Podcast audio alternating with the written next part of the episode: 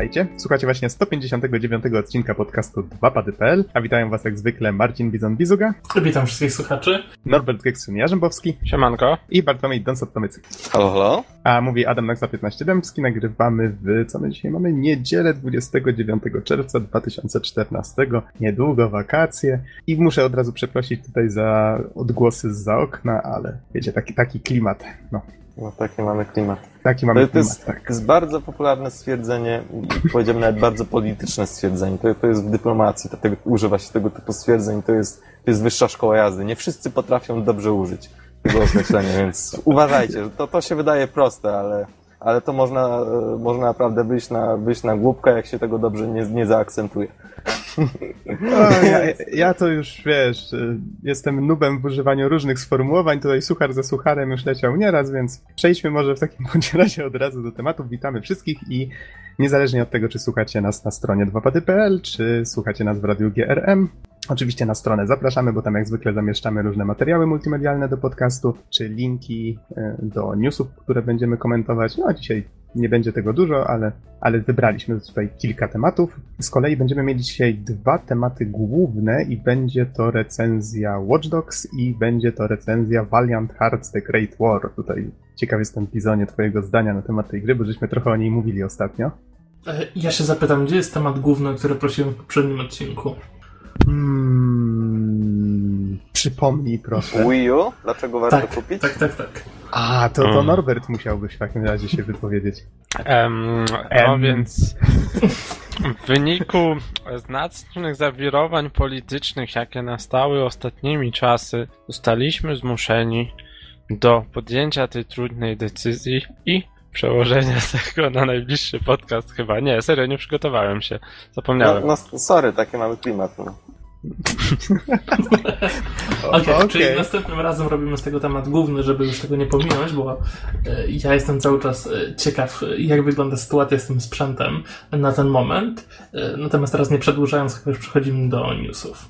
Mhm. To może powiem, że kilka takich tematów zbiorczych można tutaj wyodrębnić. Troszeczkę powiemy o Games Done Quick, powiemy troszkę na temat ostatnio mnożących się symulatorów w cudzysłowie.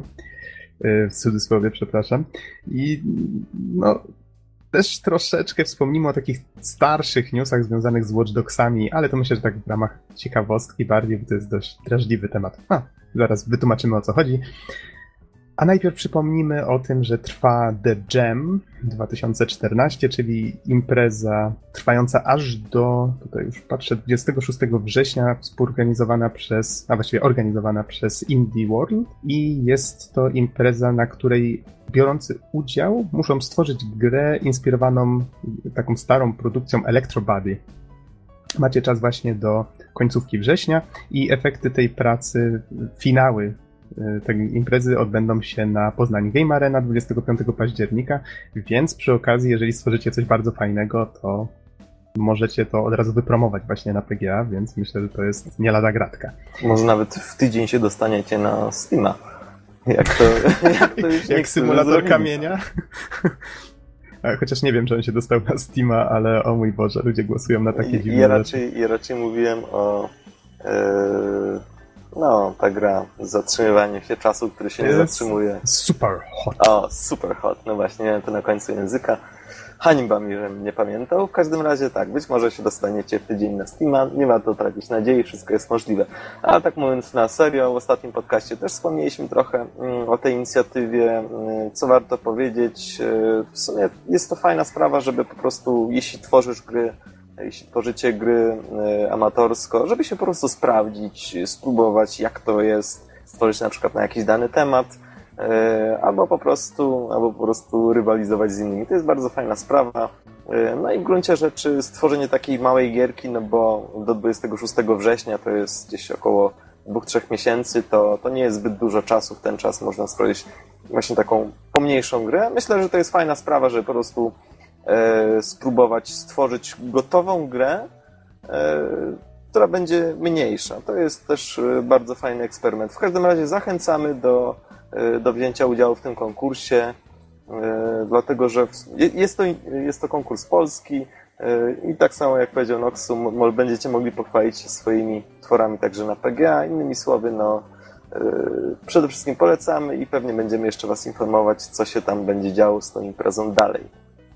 Mhm, zgadza się, ja tak z ciekawości sprawdziłem te informacje o tym tygodniu i dostaniu się Superhota tak szybko i tu widzę, że praktycznie 5 dni to zajęło, więc nawet szybciej niż tydzień. Ale to tak w ramach ciekawostki. Przechodząc dalej, wspominaliśmy chyba tydzień temu, co nie? E, o, o tym, zaczęliśmy się tutaj zastanawiać nad tym, kto więcej okładek miał z nas, e, w sensie... Pod rząd. Pod rząd, tak. Czyli na przykład, jeżeli ktoś recenzował jakąś grę, to yy, i, właśnie ta jego recenzja doczekała się okładki, to, to właśnie ile na przykład pod rząd miał ktoś najwięcej. I w pewnym momencie stwierdziliśmy, że nie wiemy i zaproponowaliśmy, że jeżeli ktoś z naszych słuchaczy postanowi to sprawdzić za nas, to wtedy zostanie nagrodzony. Yy, no tutaj tak padło przypadkiem tym symulatorem kozy, tak? Mhm. I możemy już teraz ogłosić, że znalazł się chętny Filip po 240, nasz stały słuchacz. Stworzył taką tabelkę, którą możecie właśnie znaleźć w komentarzach do odcinka 157. Czyli to nie było tydzień temu, to było jednak, jednak dwa tygodnie temu, z naszej perspektywy przynajmniej. Stworzył taką tabelkę, na której możecie zobaczyć właśnie, kto z nas jakie gry recenzował, i e, które z nich doczekały się właśnie okładek. Tutaj patrzę teraz i może przytoczę takie, kurczę, strasznie fajna tabelka, Filipo, naprawdę świetna robota, więc zasłużyłeś w pełni na nagrodę.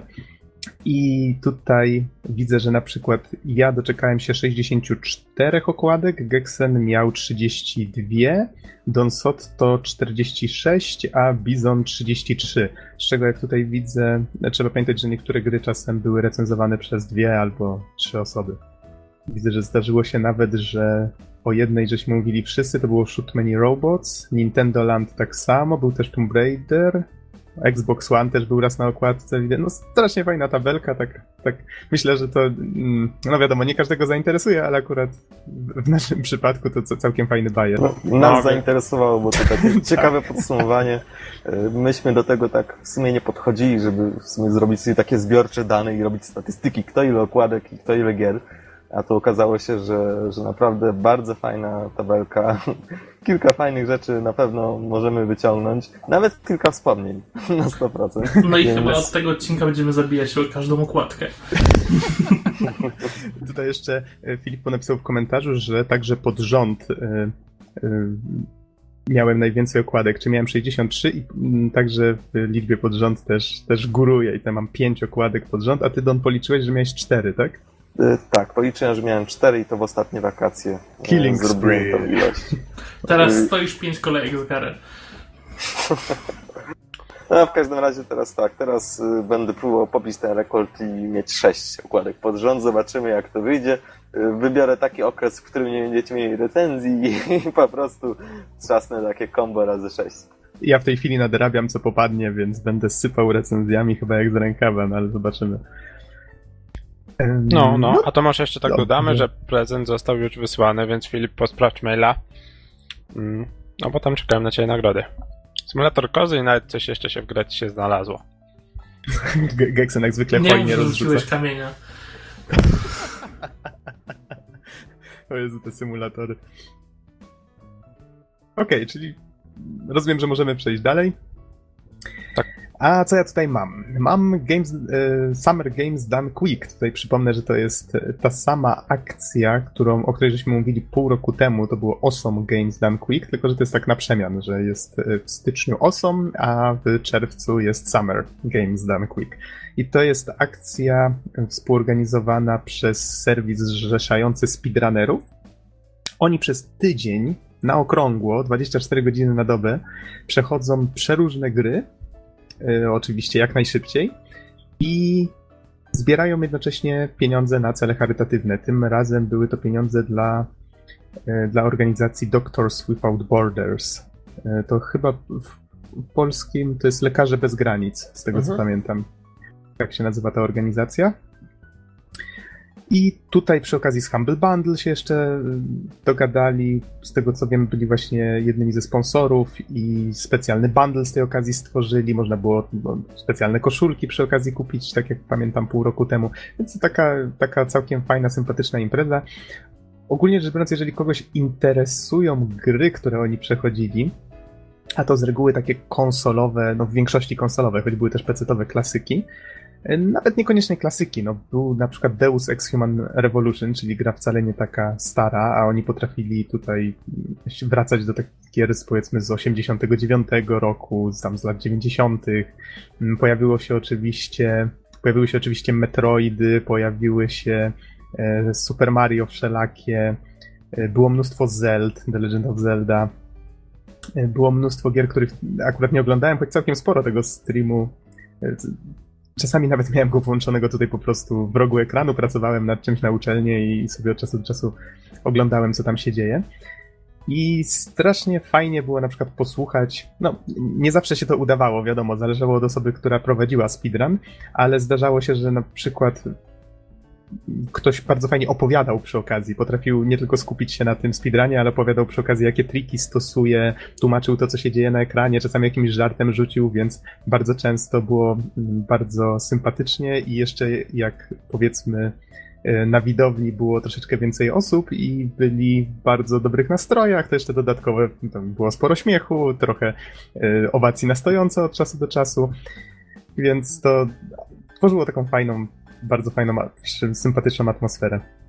Były megameny oczywiście, no, takie rzeczy, które jak na przykład ja kojarzę niektóre platformówki, e, czy właśnie tutaj tak jak wymieniłem te serie niektóre, to lubiłem sobie tak usiąść i popatrzeć na jakąś grę, którą znam, jak ktoś rozbraja ją dosłownie w sposób taki nie do przewidzenia, wykorzystując takie Doszczęsny. triki. Tak, oni wykorzystywali na przykład takie triki, jak e, powiedzmy przechodzili e, Jamesa Bonda na Nintendo 64, GoldenEye, to e, tłumaczyli, dlaczego cały czas patrzy się w ziemię, bo patrząc w ziemię, gra się mniej tnie. W sensie, wiecie, jakieś tam drobne ilości klatek zyskuje dzięki temu, przez co, wiecie, jak się mnoży, to, to w pewnym momencie ta ilość dochodzi do jakichś tam sensownych sekund.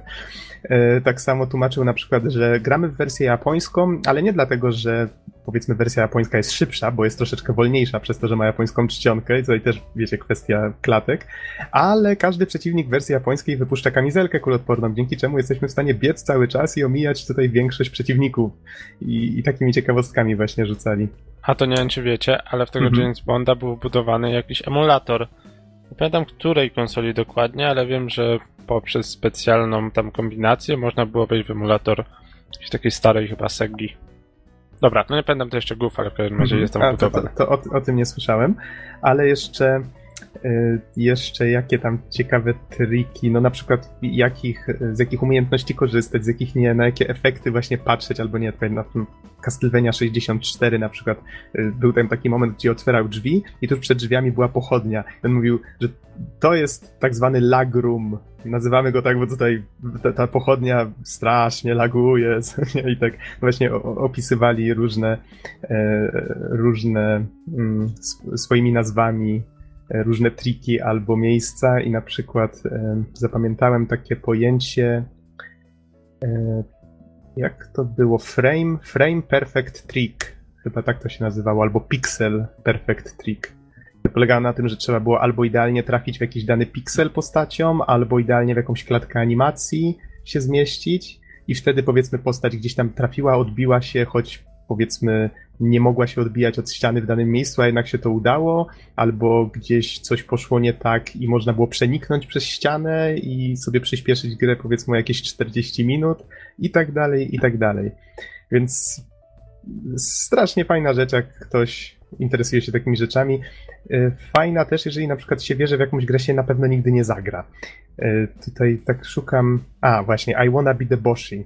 To jest taka gra, która należąca zresztą do, do takiej chyba, nie wiem, czy można to nazwać serią, serii gier, które chyba nawet jedna osoba tworzy. To są takie gierki, w których wszystko próbujecie zabić. Właśnie musisz je uczyć na pamięć. Tam nawet chmury spadają z nieba, żeby, żeby naszą postać uśmiercić. I to jest właśnie taka gra dla, dla takich hardkorów, co to lubią powtarzać non-stop jedną rzecz w kółko i, i potem e, mieć satysfakcję z tego, że udało mi się tę grę ukończyć. I tutaj ten speedrun był tak niesamowity i przy okazji tak zabawny. Bo w tym I Wanna Be The Boss i takie rzeczy się tam działy komiczne. E, tak porównując może z tym, co było pół roku temu, to jeszcze dodam, że e, fajnie, że nie było jakby takiej kalki, że wszystkie te gry, które były poprzednio, były teraz, albo no, tak starali się troszeczkę faktycznie zmienić. Były oczywiście stałe punkty programu, no tak jak tutaj był Super Metroid, chociaż zostawili go na, e, na prawie na sam koniec. E, ostatnia gra, jaką przeszli, to było Final Fantasy VI i speedrun tutaj widzę miał zająć 7,5 godziny. Jeden z kilku takich bardzo długich speedrunów, bo większość to zajmowała powiedzmy, powiem, godzinę, półtorej. No w każdym razie bardzo fajna impreza. Może jeżeli będą jakieś na YouTubie, powiedzmy, wycinki z, z jakichś takich fajniejszych speedrunów, to zamieścimy je pod podcastem. Więc zobaczę, co, co uda się znaleźć. A wy nie oglądaliście, panowie? Nie. Nie mam fajne, tyle fajne. czasu niestety, żeby wiesz. Fajne, polecam. Naprawdę bardzo, bardzo sympatycznie się oglądało. Okej, okay, to myślę, że możemy przejść dalej, jeżeli nie macie nic do dodania. To może Norbert powiedz, yy, tutaj widzę, że jakiś turniej Mario Karta się odbywa i to nawet bardzo blisko mnie. Tak, tak. Dokładnie, no to w Łodzi, w takim sklepie Checkpoint. Pewnie ci, którzy gdzieś tam w Łodzi na Piotrkowskiej czasem urzędują, no to go znają. Ci, którzy słuchają naszego podcastu, na pewno go znają. tak, Noxu bardzo często go też odwiedza. No, często e... to duże słowo, ale, ale tak, znamy się z chłopakami. Jeżeli czegoś potrzebuję, to do nich z chęcią wpadam. No, dokładniej. No i właśnie e, 5 lipca ma się odbyć tam turniej Mario Karta z dość cennymi nagrodami, no bo e, Pierwsze miejsce no to turniej Mario Kart 8, turniej, gra Mario Kart 8 na Wii U. Drugie miejsce no to koszulka Mario Kart, no i trzecie czapka Mario Kart. Mm, no i wszyscy uczestnicy otrzymają flagi Mario Kart 8. W sensie pierwsze miejsce całkiem, całkiem cenne, no bo mm, warte 200 zł około. No pozostałe troszkę mniej, raczej gadżety dla fanów, ale jeżeli ktoś mieszka w Łodzi, ma chwilkę czasu, może warto się przejść. Z tego co pamiętam, 5 lipca to będzie sobota. Tak, więc czemu nie? Mhm. Inicjatywa bardzo fajna. Ja może się wybiorę, jeżeli czas pozwoli. E, z kolei co tu dalej? A, właśnie, coś o czym, co w sumie się tak łączy troszeczkę z tym Games Done Quick. To Don tutaj znalazł na cdaction.pl info, że został pobity rekord świata w Super Mario Bros. I jest... wynosi on 4 mhm. minuty 57 sekund i 69 sekund. No i oczywiście to jest y, przejście standardowej wersji gry, niemodyfikowanej, przy użyciu warpów. Czyli, czyli tam w odpowiednich momentach gracz skakiwał w te rury i przynosi się do odpowiednich światów. Tak czy siak y, naprawdę robi wrażenie, obejrzałem sobie go właśnie przed chwilą i I faktycznie, chociaż e, pewne, pewne poziomy jakby są oczywiste, że nie jest to zbyt trudna sprawa, żeby je całe przebiec, natomiast w niektórych naprawdę pixel jumpy były wymagane, no jednak mimo wszystko rekord świata, więc no, gratulujemy serdecznie. Ja jeszcze, bo ja dużo grałem w Mario Brothers i no i robi wrażenie na swój sposób. Mhm. To tutaj w sumie taka ciekawostka, zobaczyłem, że w tym filmiku na YouTubie e, autor dodał w opisie link do tłumaczenia, jakich, z jakich trików korzystał, bo okazało się, że bardzo dużo osób oglądając ten filmik stwierdziło, że to są jakieś haki albo oszustwa, inne tego, znaczy oszustwa, no wiadomo, że te triki podchodzą troszeczkę pod takie, no oszustwa to jest duże słowo, ale musiał wytłumaczyć, dlaczego różne rzeczy się działy, właśnie tak jak wspomniałem, że tam Mario się może odbić od jakiejś ściany, mimo że nie powinien, co nie? I to wszystko ma swoje uzasadnienia, tam powiedzmy kolizje z obiektami, no bo to, że powiedzmy sprite'y Mario z jakimś przeciwnikiem się pokryły na ekranie, to wcale nie znaczy, że gra powinna od razu rozpoznać, że się zderzyli ze sobą. Tak, wiesz, właśnie dlatego mnie to trochę zdziwiło, jak powiedziałeś, dlatego że E, to nie wzbudzało moich wątpliwości. W sensie jednak mimo wszystko obcowałem trochę z tą grą i wydaje mi się, że pewne rzeczy były oczywiste, chociaż faktycznie jeśli ktoś, kto nie miał za dużo, e, jakby nie miał za dużo do czynienia z Mario, mogło to się wydać podejrzane, ale, ale w gruncie rzeczy wszystko jest w porządku. Mhm.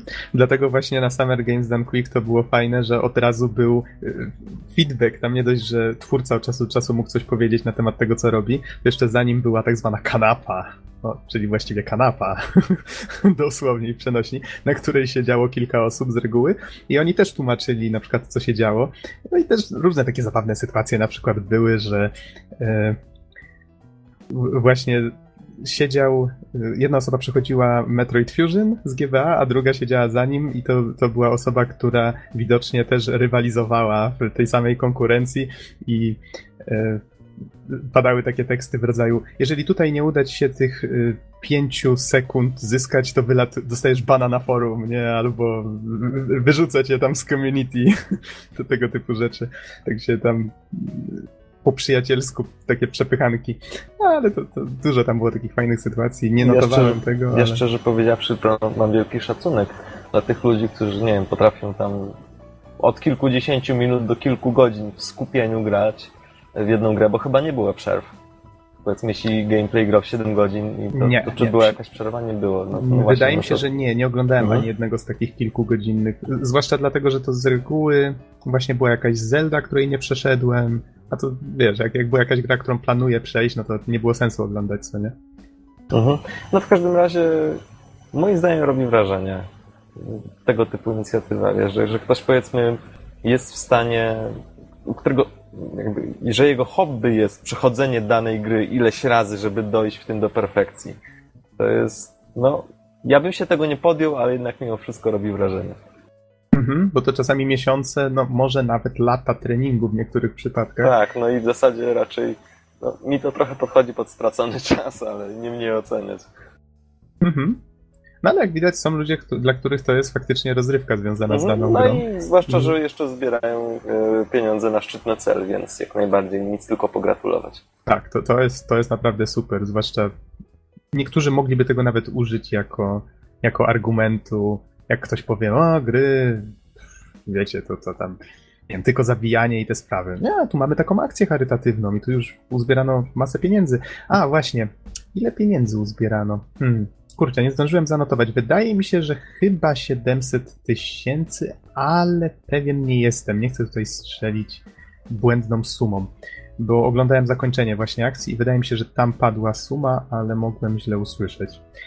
Nie uzbierano chyba tak dużo jak poprzednio. Udało się poprzednio przebić milion dolarów, więc to, to było już coś. To chyba w ogóle był rekord e, całej, całej tej akcji dotychczasowy. No a jeżeli ktoś by chciał pooglądać, to mam wrażenie, że jeszcze ten stream będzie kilka dni istniał, bo widzę, że nawet teraz trwa właśnie taka bonusowa runda, dopóki jeszcze tam chyba zostanie, zostaną jacyś speedrunnerzy właśnie tam w miejscu, gdzie to się odbywa, to prawdopodobnie jeszcze będą grali. Mam wrażenie, że pół roku temu to jeszcze chyba z tydzień ten stream różne dziwne rzeczy puszczał. Teraz właśnie grałem w jakiegoś Kid, Kid Chameleon. Pierwszy raz słyszę szczerze mówiąc o tej grze. No, różne dziwne rzeczy można, można tutaj na tym streamie zobaczyć i myślę, że to też jest całkiem, całkiem fajne. Dobra, zostawmy już może ten temat. Ruszmy w takim razie do, do tych nieszczęsnych symulatorów.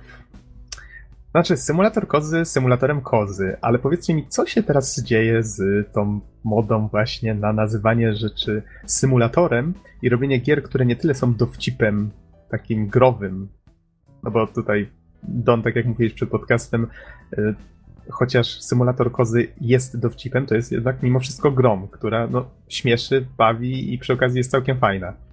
Wiesz, moim zdaniem problem jest y, trochę, trochę szerszy. To znaczy, jeden wątek ja bym dopatrywał w fakcie, że zwróćmy uwagę na to, ile faktycznych, tanich symulatorów ostatnimi czasy wychodzi. Nie wiem, symulator karetki, symulator koparki, symulator burzenia wieżowców, symulator, y, nie wiem, tam placu budowlanego. Jest tego cała masa. I oczywiście wychodzi także w polskich wersjach językowych. Y, to chyba jest, to nie, nie dotyczy tylko Polski. W każdym razie mm, jest cała masa tego typu gier, które są robione na serio. Oczywiście są strasznie gówniane. Więc, y, więc myślę, że tutaj jest po pierwsze jak, jakiś taki sygnał w kierunku, dlaczego mamy taką odpowiedź ze strony graczy, dlaczego właśnie powstają gry żarty, które mają być tymi symulatorami. Y, no i zatrzymajmy się na chwilę przy symulatorze kozy, y, który faktycznie jest takim żartem, ale w gruncie rzeczy jest to naprawdę dobrze zrobiony żart. No oczywiście pomijając te fakty, że, że można tam wylecieć poza mapy, jak się, jak się znajdzie odpowiednie miejsce i tak dalej. Ja testowałem wersję 1.0 e, i muszę powiedzieć od siebie, że, że przede wszystkim jest to gra, w której twórcy po pierwsze wiedzieli, co robią, a po drugie świetnie się przy tym bawili. Znaczy mamy tą kozę oczywiście, e, no i jakieś tam testowe otoczenie. Ono jest całkiem bogate jak na takie testowe otoczenie, chociaż widać jego, e, jego, pewną, e, jego pewną umowność. To znaczy mamy taką jakąś wioskę, trawy, a także lasy, no i jakieś tam zabudowania, jakiś tam budynek w budowie, czy nawet jakieś takie, jakąś taką instytucję ciekawą. I w gruncie rzeczy w symulatorze kozy jakby cała, większość siły tej produkcji polega na tym, że chociaż teren jest niewielki, to gracz ciągle jest ciekawy, y, żeby sprawdzić, co się znajduje za wzgórzem. To znaczy, mamy tam, nie wiem, właśnie tę instytucję Zero G jest taka wielka hala, gdzie są wirniki i po prostu jak się w to wleci, to po prostu można, można dosłownie latać. Tak? Są jakieś takie wielkie zjeżdżalnie, skocznie, na które można wjechać, znaczy wejść i potem za pomocą ragdola po prostu zjechać, a potem do pustego basenu, w którym jest materac, odbić się i jeszcze tam gdzieś ponad dachy polecieć albo nie wiem, albo jakieś takie tego typu sytuacje, że na dachach są wywietrzniki i jeśli odpowiednio się na nich skacze, można na przykład skoczyć jeszcze gdzieś dalej. Y, jest naprawdę cała masa ciekawych jakby miejsc, w których ta koza może się znaleźć i dużo ciekawych rzeczy, które ona może fakt, w których ona może, może faktycznie wziąć udział, czy to w jakimś nietypowym skakaniu, na przykład, nie wiem, materacy na, na suficie i na podłodze, dzięki czemu jak się odpowiednio, odpowiednio się e, tą kozę przytrzyma, to można e, odbijać się góra-dół, góra-dół w nieskończoność, w sensie bounce, bounce, bounce, derpy, derp. I wiele, wiele innych tego typu sytuacji. Więc naprawdę tutaj mamy fajną rzecz. Po drugie, e, jest cały system achievementów. E, one są dosyć banalne w większości, znaczy nie w większości, część z nich jest banalna. E, część z nich jest banalna, na przykład, nie wiem, tam zarycz, albo przeskocz nad płotkiem, albo nie wiem, tam yy, Mike Bay, you know what to do, z takim podpisem, to trzeba wysadzić stację benzynową. W każdym razie, yy, w każdym razie nie dość, że samo, samo to otoczenie jest ciekawe, ja tam, nie wiem, może będą małe spoilery, ale dla was, dla szczególnie dla Filippo, rozejrzyj się i poszukaj. Ja na przykład znalazłem wielki zamek, w którym zostałem królem Kus Znalazłem tam jakiś e, szatański znak, e, pentagram palący się. Co tam jeszcze znalazłem? Dużo ciekawych rzeczy, e, więc widać, że twórcy naprawdę chcieli zrobić coś fajnego. I oczywiście to jest wszystko żart, bo tutaj dochodzi do sytuacji takich, no nietypowych, po prostu głupich, śmiesznych, takich, których muzyka żenady albo facepalm pisze się sam. Ale właśnie na tym polega ta gra. Na przykład, nie wiem, taki przykład, że można wejść do domu i tam są ludzie, siedzą przy stole, no i oczywiście tam mamy ten headbutt, czyli możemy uderzać wszystko e, rogami e, i po prostu jak tak się wali tymi rogami we wszystko, to wszystko lata, tam jakieś sztućce, stoły i tak dalej, to wszystko normalnie jest w powietrzu e, i cały czas wszystko odbija się w tym pomieszczeniu i tam achievement unlocked, regular family dinner. Więc tego typu żarty występują w tej grze i to jest bardzo fajnie zrobione. E, ponadto, nie wiem, tam na przykład też w pewnym momencie do tego doszło, e, że, że po prostu zainstalowałem na, na grzbiecie kozy taki, taką wyrzutnię piłeczek tenisowych i można było do wszystkiego strzelać. No w każdym razie jest dużo treści. E, mamy ciekawe otoczenie, różne ciekawe sytuacje, w których może znaleźć się bohater i jakby questy, postaci achievementów, które nadają temu wszystkiemu sens. I oczywiście, o ile w symulatorze kozy nie spędzicie, nie wiem, tam 50 godzin, czy, co, czy czegoś w tym stylu i na pewno nie będzie was zachwycać tak jak Wiedźmin, e, ale, ale w gruncie rzeczy jest to bardzo fajnie zrobiona gra, w której naprawdę można, można chwilę pobyć, e, można dłuższą chwilę i po prostu, nie wiem, poeksplorować ten świat, zobaczyć i choćby jakby chwytając ten humor dosyć, e, dosyć niedorzeczny. Na przykład, no nie wiem, ja na przykład kiedy zobaczyłem, że są wieżowce e, w tle, to ja naprawdę chciałem do nich, chciałem do nich dotrzeć, bo pomyślałem sobie, kurczę, jakie, jakie głupie sytuacje, jakie fajne sytuacje mogą wystąpić z kozą w roli głównej wśród wieżowców tego typu, prawda? No i właśnie na tym polega siła tej gry. Natomiast, natomiast pojawiają się też inne sprawy, jak na przykład, nie wiem, Ostatnio na, na, CD Action wyczytałem, że tworzy się e, coś takiego jak symulator kamienia, e, w którym, e, który właściwie będzie polegał na tym, że będziemy oglądać kamienie w jakimś środowisku i także będziemy brać udział w różnych minigrach, czyli na przykład, nie wiem, stoczyć się ze zbocza kamieniem, unikając przeszkód. Albo ostatnio właśnie Nox podesłałeś z kolei Grass Simulator 2014, i w którym właściwie o nic nie chodzi, po prostu chodzimy sobie bohaterem po lesie i mamy bronię i możemy strzelać i to wszystko. To I... jest właściwie Grass, czyli symulator trawy, jakby, mhm, jakby tak. ktoś nie wiedział. Więc y, co innego to jest zrobić ciekawą grę żart, a co innego, no, no takie gówno, no powiedzmy sobie szczerze. No, gra Simulator to nawet nie wygląda dobrze i nawet nie ma idei. Bo zwróćmy uwagę, że ludzie, którzy zrobili y, symulator kozy, nie dość, że postanowili jakby złamać konwencję, to oni wiedzieli, jak to zrobić. Oni wiedzieli, co robią. To na, podobny, na podobnej zasadzie działa MacPixel. Przecież powiedzmy sobie szczerze, MacPixel to jest gra, która całkowicie łamie system. Mamy tam 20 sekund na rozwiązanie zagadki, która w zasadzie jest nielogiczna. Bohater rozwiązując ją doprowadza do różnych równie nielogicznych sytuacji, jakichś takich też no, klimatach podobnych do symulatora kozy czasami. E, ale SOS wiedział, co robi i w gruncie rzeczy pod kątem warsztatowym jest to naprawdę dobra gra. Gdyby to nie była dobra gra, pod kątem właśnie warsztatowym formuły swojej, no to ona by nie, nie zyskała takiego, takiej popularności. No to to byłby taki żart, który by zobaczyło tysiąc, dwa tysiące osób i koniec. Natomiast, y, natomiast SOS wiedział, co robi. Twórcy symulatora kozy też wiedzieli, co robią, no i oczywiście pewnie znajdą się jakieś mm, wady tej gry. Ja testowałem, jak mówię, wersję 1.0 i to już dłuższy czas temu, więc y, nie, nie, nie, nie grałem w nią jakoś specjalnie długo, ale takie wrażenie na mnie wywiodła. No w każdym razie no tak jak mówię, powstają też właśnie tego typu, e, tego typu żarty. Właśnie Grass Simulator akurat, czyli symulator trawy, nie wydaje mi się takim trafieniem. Wydaje mi się, że twórca sam nawet, nie do końca wie, co robi, albo, albo po prostu nawet nie chce stworzyć nic konkretnego. Natomiast, e, natomiast no to nawet nie jest dobry żart, jak, jak na to patrzę. Mm, natomiast ludzie na to głosują. No mhm. nic. Y, Don, a tak się zastanawiam mhm. właśnie, bo tutaj zakładasz, że te symulatory naprawdę istnieją.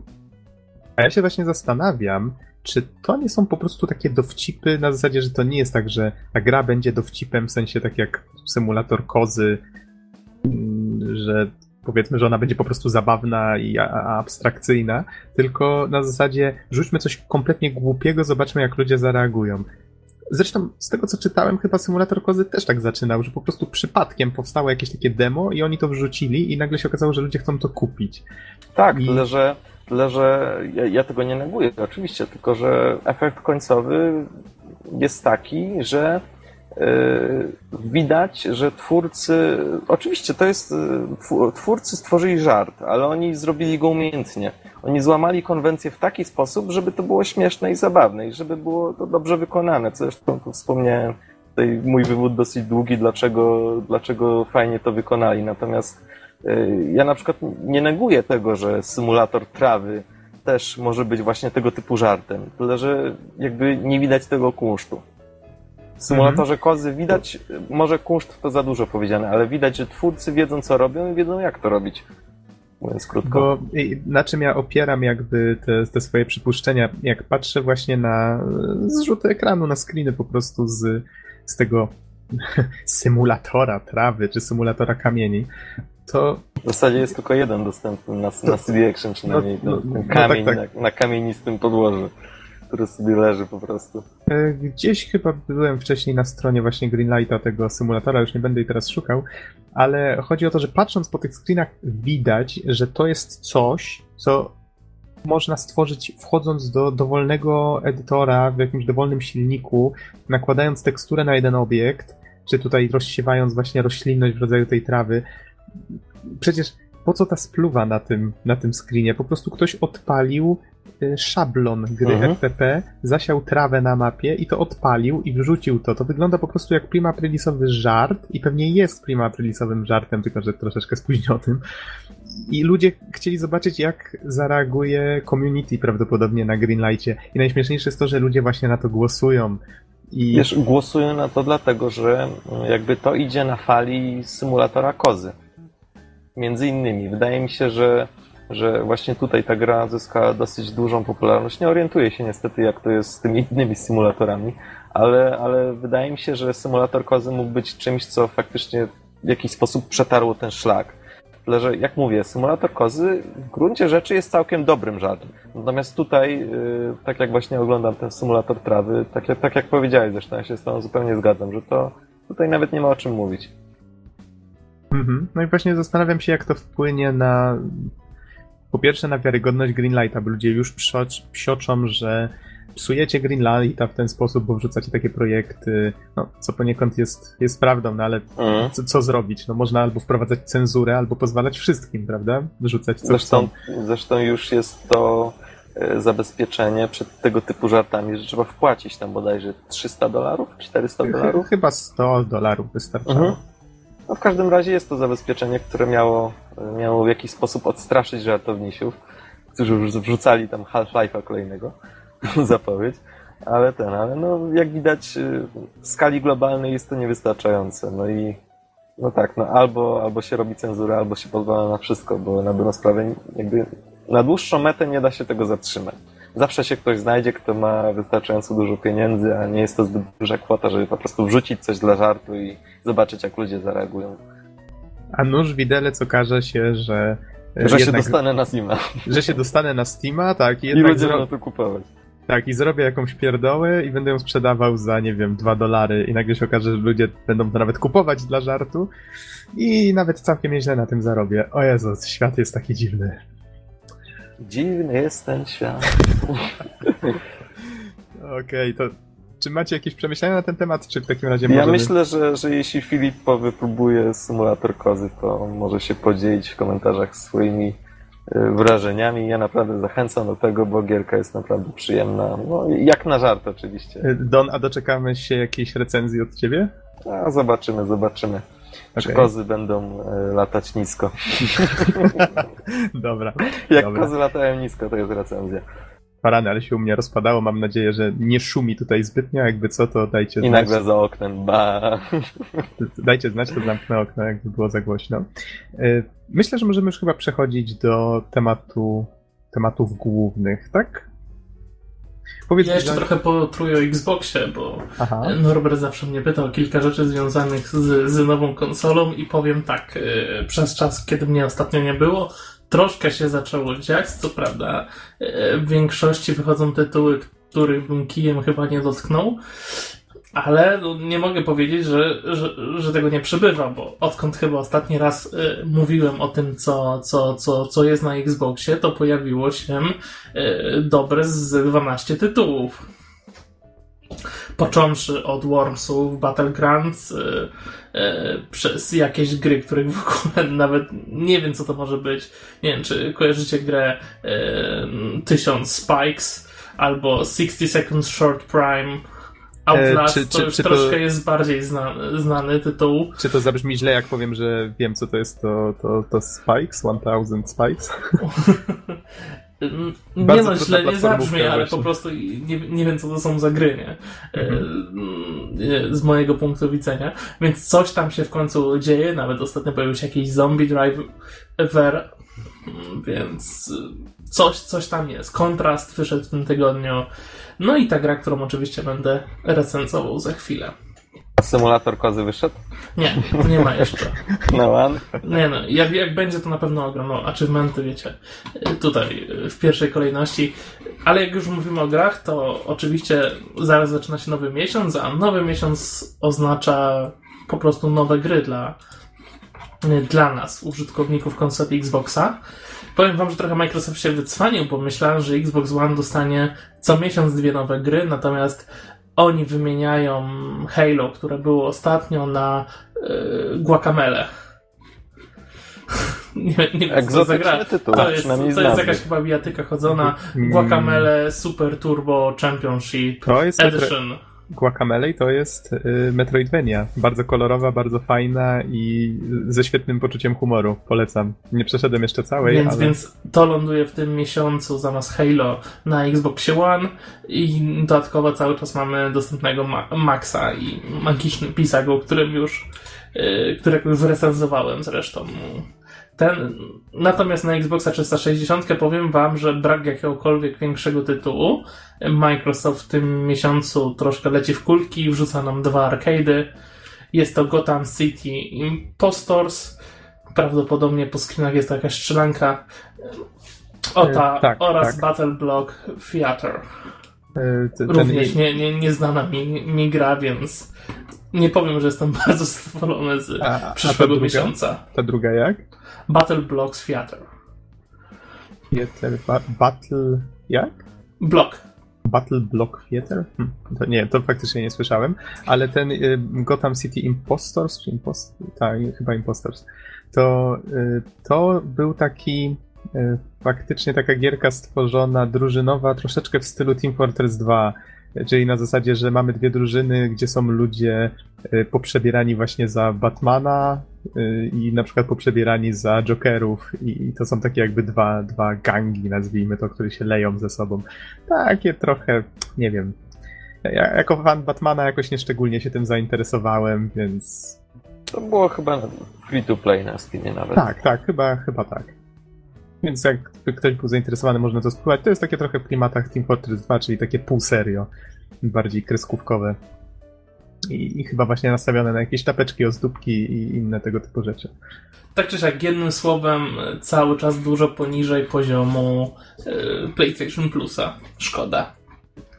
Szkoda, bo naprawdę na PlayStation Plusie tych gier jest co niemiara i dużo, dużo nowszych. No nic. Przejdźmy do, do, do mięska. E, Do, do tytułu, który wszedł 25 czerwca. E, właśnie, Bizonie, powiedz, y, czy najpierw Watch Dogs, czy najpierw Valiant Hearts, bo wydaje mi się, że Valiant Hearts jest mimo wszystko ważniejsze, to ja bym zostawił Ja na już koniec. zacząłem. No ale właśnie tak, tak troszeczkę Ale wiem, że nie, nie, chyba nie ma za, aż za dużej różnicy, prawda? nie wiem, ja bym na koniec zostawił O, najważniejsze. ja też jestem za. Dobra, dobra, dobra, wycofuję się. Przepra- za pół Przepraszam, godziny tak nie, niezapowiedzianie. No bo ja, Kupą, ja, mości panowie, kupą. wiecie, ta moja recenzja Watch Dogsów jest taka, przyznaję się bez bicia i przepraszam za to, taka dość niekompletna, więc, więc nie wiem, czy ona w ogóle zasługuje, wiesz, na, na Piesem. miano. Słucham? Piesem. Dlaczego akurat piesem? Watch Piesem. Dogs. Ah, Piesem. I see what you did there. Piesem. Polecam, no. po, polecam bardzo dobrą grę hodowanko.pl. Jak? Hodowanko.pl. Jeżeli to ma lubicie pieseły. Okej, nie wiem o czym mowa, ale może to i lepiej. Wracając do Watch Dogsów, to tutaj już mówiłem troszeczkę o tym w pierwszych wrażeniach, przypomnę może tylko dane, dane wikipedyczne. Gra wyszła na PC, PS3, PS4, Xboxa 360, Xboxa One i wyjdzie też pod koniec tego roku prawdopodobnie na Wii U. I ukazała się 27 maja, czyli minął znowu miesiąc od, od premiery. No i była stworzona przez Ubisoft Montreal. No i właśnie, co tu o tych Watch Dogsach? O tych Watch Dogsach to już wszędzie było i pozytywnie, i negatywnie, i... Mhm. Zastanawiam się, jak te błędy, o których wspominałeś zaraz po zakupie gry. Te błędy. Hmm. No właśnie, bo czekaj, o jakich ja błędach wtedy mówiłem?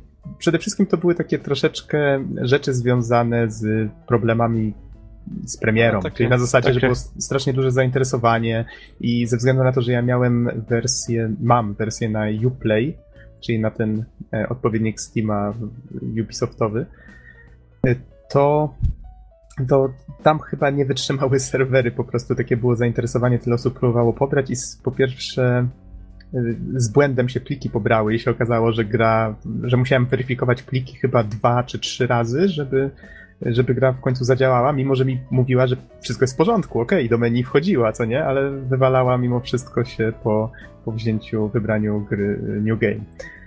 Ale to, to jest taki błąd, myślę, który wtedy przede wszystkim miał jakiekolwiek znaczenie. Teraz to pewnie już takich problemów nie ma, przynajmniej mam takie nadzieje. I y, co ja tam jeszcze mówiłem, że.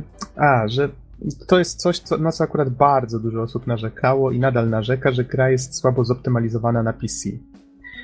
Y, Jeszcze wrócimy do, do tematu tego, y, że nie wygląda zupełnie jak, jak zapowiedź z 2012, ale to myślę jest jakby osobna kwestia.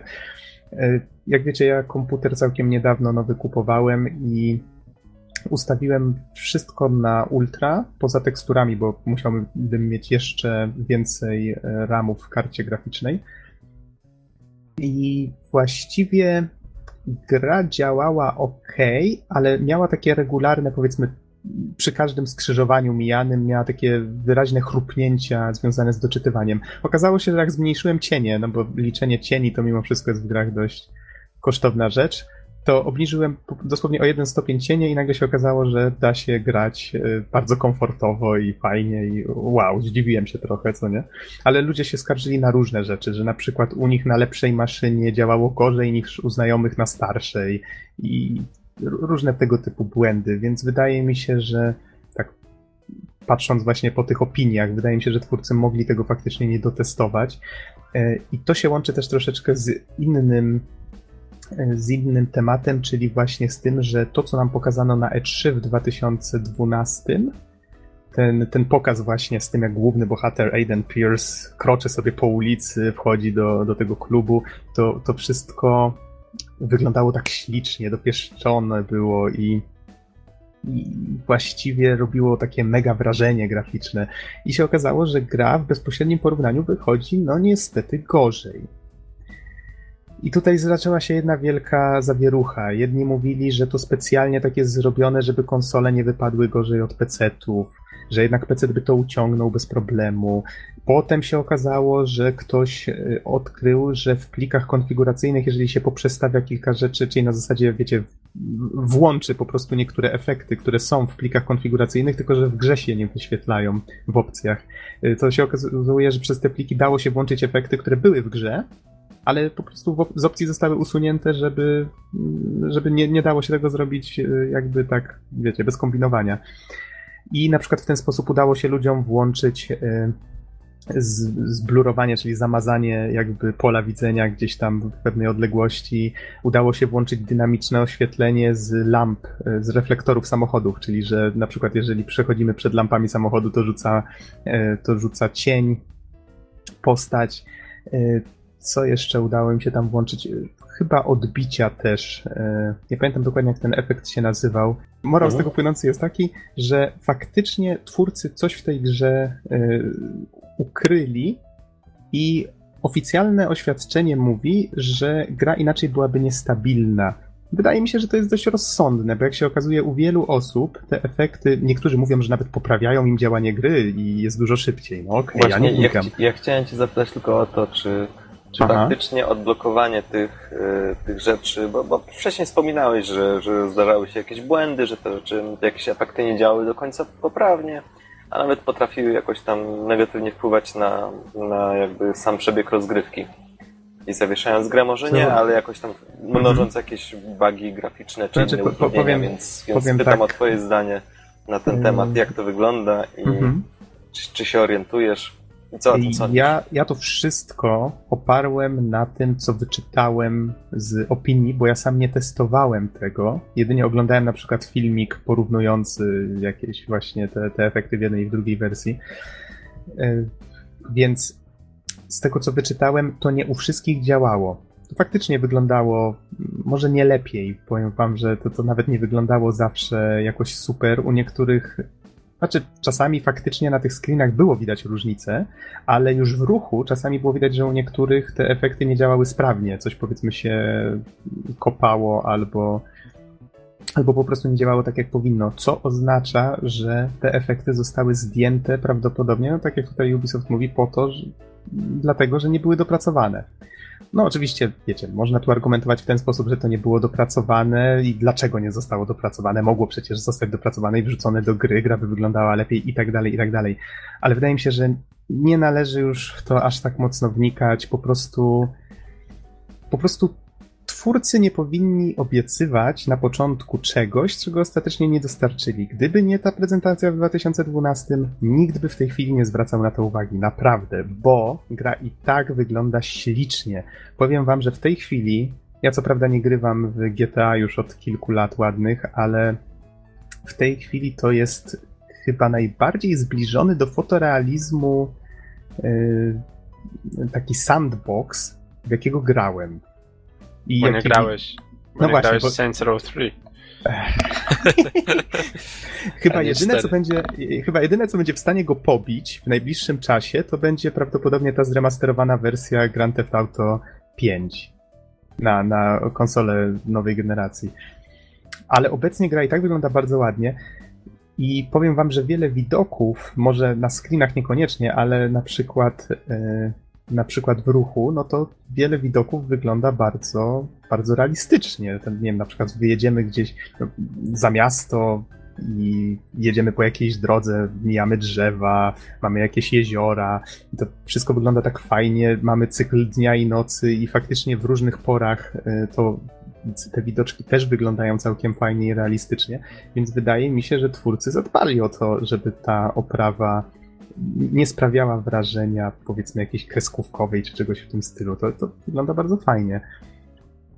Co prawda można tutaj się znowu czepiać jakichś efektów, że na przykład odbicia na, na wieżowcach, jak się spojrzy w drugą stronę, to wcale to, co widać na tym wieżowcu, nie ma tego po drugiej stronie i tak dalej. No ale to są już takie, wiecie, technikalia. Tak jak mówię, w ruchu, w trakcie gry, to wszystko wygląda super. Naprawdę ekstra, więc wydaje mi się, że i tak nie ma co narzekać. Większym problemem jest to, że dużo osób się właśnie skarży na to, że jest źle zoptymalizowane. No, u mnie się dało grać, więc jakby ja w swojej recenzji hmm. jedynie czuję się zobligowany wspomnieć o tym, że nie u każdego to musi działać. O. Okay. Dlatego tym moim zdaniem też istotny jest ten wątek, który poruszyłeś, że twórcy obiecali więcej i to tak, nie wiem, wynika to z tego, co mówią gracze, że obiecali ewidentnie więcej niż dali. Mhm. I tak. mi tutaj e, przypomina się kwestia dosyć radykalna, to znaczy nowej gry o obcych. To było bodajże Aliens Colonial Marines, w której dosłownie wycięto większość rzeczy, które pokazano wcześniej na, pokazano wcześniej na, na konferencjach.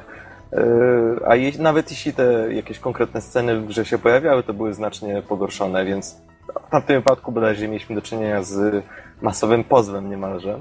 Natomiast y, jest to radykalna i taka no, najbardziej jakby jaskrawy przykład, ale, mm, ale no nie fajnie, jak się obiecuje i pokazuje coś, a potem daje się coś zupełnie innego. Więc trzeba na to uważać i no lepiej, żeby takie sytuacje się nie powtarzały, bo, bo to mhm. jest takie trochę, trochę psucie rynku też. E, no bo wiecie, jeśli coś takiego przejdzie, mm, już tak może snuję sobie domysły, radykalny, ale jeśli, jeśli coś takiego przejdzie, no to mo mogą faktycznie się zdarzyć kolejne takie przykłady. Lepiej, żeby tak się nie działo i żeby, żeby aktywne społeczności trochę pilnowały twórców e, co do ich obietnic. E, no bo nie chcemy, żeby, żeby wyszła kolejna gra w stylu e, właśnie Alien Colonial Marines, w której nie ma połowy kontentu, który zaprezentowano. Oj, okay. tam, tam to w ogóle było przegięcie. Tutaj wiem, że jakby taka recenzja jakby na razie zupełnie bez mówienia o samej grze tak per se, prawda, ale, ale wydaje mi się, że to jest dość istotny temat, bo jest o nim dość głośno. I akurat Watch Dogs jeszcze, mhm. jeszcze Noxu, tak odnośnie Watch Dogsów, no to powiedziałeś, że dało się grać, a przecież ty masz całkiem niezłego potworka, którego złożyłeś raptem kilka miesięcy temu, więc no dwa, gra kwiecień, musi... Kwiecień cokolwiek by nie mówić, moim zdaniem gra musi być kiepsko zoptymalizowana, jeżeli tak mówię, że o, da się grać, a mam komputer dwumiesięczny. No, wiesz, ustawione wszystko na ultra, minus tam a, cienie. Dobra, więc, to, to, to więc... inna sprawa. Okej, okay, to, to wyjaśnię. Ale faktycznie chrupie, yy, przynajmniej chrupała przed zmianą tych cieni, jak, yy, jak doczytywała sobie coś. Może się potem przyzwyczaiłem i dlatego przestałem zwracać uwagę ale tak jak mówiłem, ludzie mówili, że powiedzmy na jednym kompie działało, a na gorszy działało słabo, a na powiedzmy kompie starszym działało lepiej, więc no dobra, mogę, mogę wierzyć na słowo. Co tam okay. jeszcze masz do opowiedzenia na, na, temat tej gry, bo w sumie teraz krążymy wokół. Tak, przejdźmy tak. może do mięska. Tak, tak, właśnie już tutaj Don, żeś te obawy jakby tutaj moje też tutaj przytoczył z tym, z tymi grami, więc y, tutaj Ubisoft na przykład The Division pokazywał, co nie? Też teraz ludzie porównują i już widać, że ta gra nie przypomina tego, co pokazywali na E3. No więc to, to może faktycznie taki smród się ciągnąć jeszcze przez na, na początku tej generacji niestety zobaczymy. No konsole, ja wiem, że one ciągną w dół te pecety, ale no, nie ma jakby dowodów na to, że to że to jest bezpośredni powód, prawda, że, że te wersje PC-owe też tak wyglądają. To może być po prostu jakaś, jakieś problemy przy tworzeniu tych gier. Dobra, przejdźmy do samej gry. Ja co prawda strasznie dużo na temat Watch Dogsów powiedziałem już w pierwszych wrażeniach. Mówiłem o tym, że y, bohaterem jest Aiden Pierce, że jest to no, coś w rodzaju takiego y, jak, jakby go tu nazwać? No właśnie, to jest taki koleś od wszystkiego prawie. On teoretycznie jest hakerem, ale bardziej bym go nazwał A takim czy, czy, on gościem... nie jest, czy on nie wygląda na takiego studenciaka hakera? Nie, zdecydowanie nie. To jest taki twardziel w czapeczce z daszkiem, w płaszczu. On łazi bez, bez przerwy wpatrzony w swój, swoją komórkę, czy właściwie no, taki, wiecie, smartfon, coś w tym rodzaju. No, taki znak czasów, jakby na to nie patrzeć. I on za pomocą tego swojego urządzenia potrafi hakować otoczenie. No tutaj w prologu takim dość długim e, filmiku widzimy, że on tam współpracując z, jakąś, z jakimś hakerem, e, powiedzmy czyści konta, czy, czy inne tego typu rzeczy robi. I on jest takim gościem od, od brudnej roboty. Na zasadzie, jak jedni siedzą za komputerem, no to on łazi na przykład z tą swoją komórą i, i właśnie. No i tutaj się okazuje coś, co mnie strasznie zdziwiło. On łazi, znaczy zdziwiło, no niby było w zapowiedziach, ale to, to nie pasuje troszeczkę na początku do tej gry. On łazi, strzela, zabija ludzi i hakuje, co nie? Czyli tak jakby mamy tutaj wątek hakowania, ale wychodzi na to, że z pluwą można tutaj równie dobrze rozwiązywać problemy jak tym telefonem. Wiesz, to, to, to, to trochę tak jak, jak taka sytuacja, wiesz, niektórzy powiedzmy muszą użyć sprytu, żeby przedrzeć się i wyjść z jakichś takich trudnych sytuacji, więc hakują. Pff, frajerzy. On zarówno hakuje, jak i jeszcze rozwala wszystko za pomocą wszelakiej broni palnej. To jest takie A wyobraź pewien... sobie sytuację, żeby rozładował mu się ten telefon i co? No tak to chociaż ma spluwę. Wiesz co, Bizonie? O Jezu, ani razu na to nie wpadłem, a to jest takie proste. Faktycznie, nie trzeba Przecież było to ładować. jest smartfon, on się rozładowuje po pół dnia. No to tutaj kolejne doby mijają i nic się z tym smartfonem nie dzieje. W ogóle powiem wam tak, na wstępie.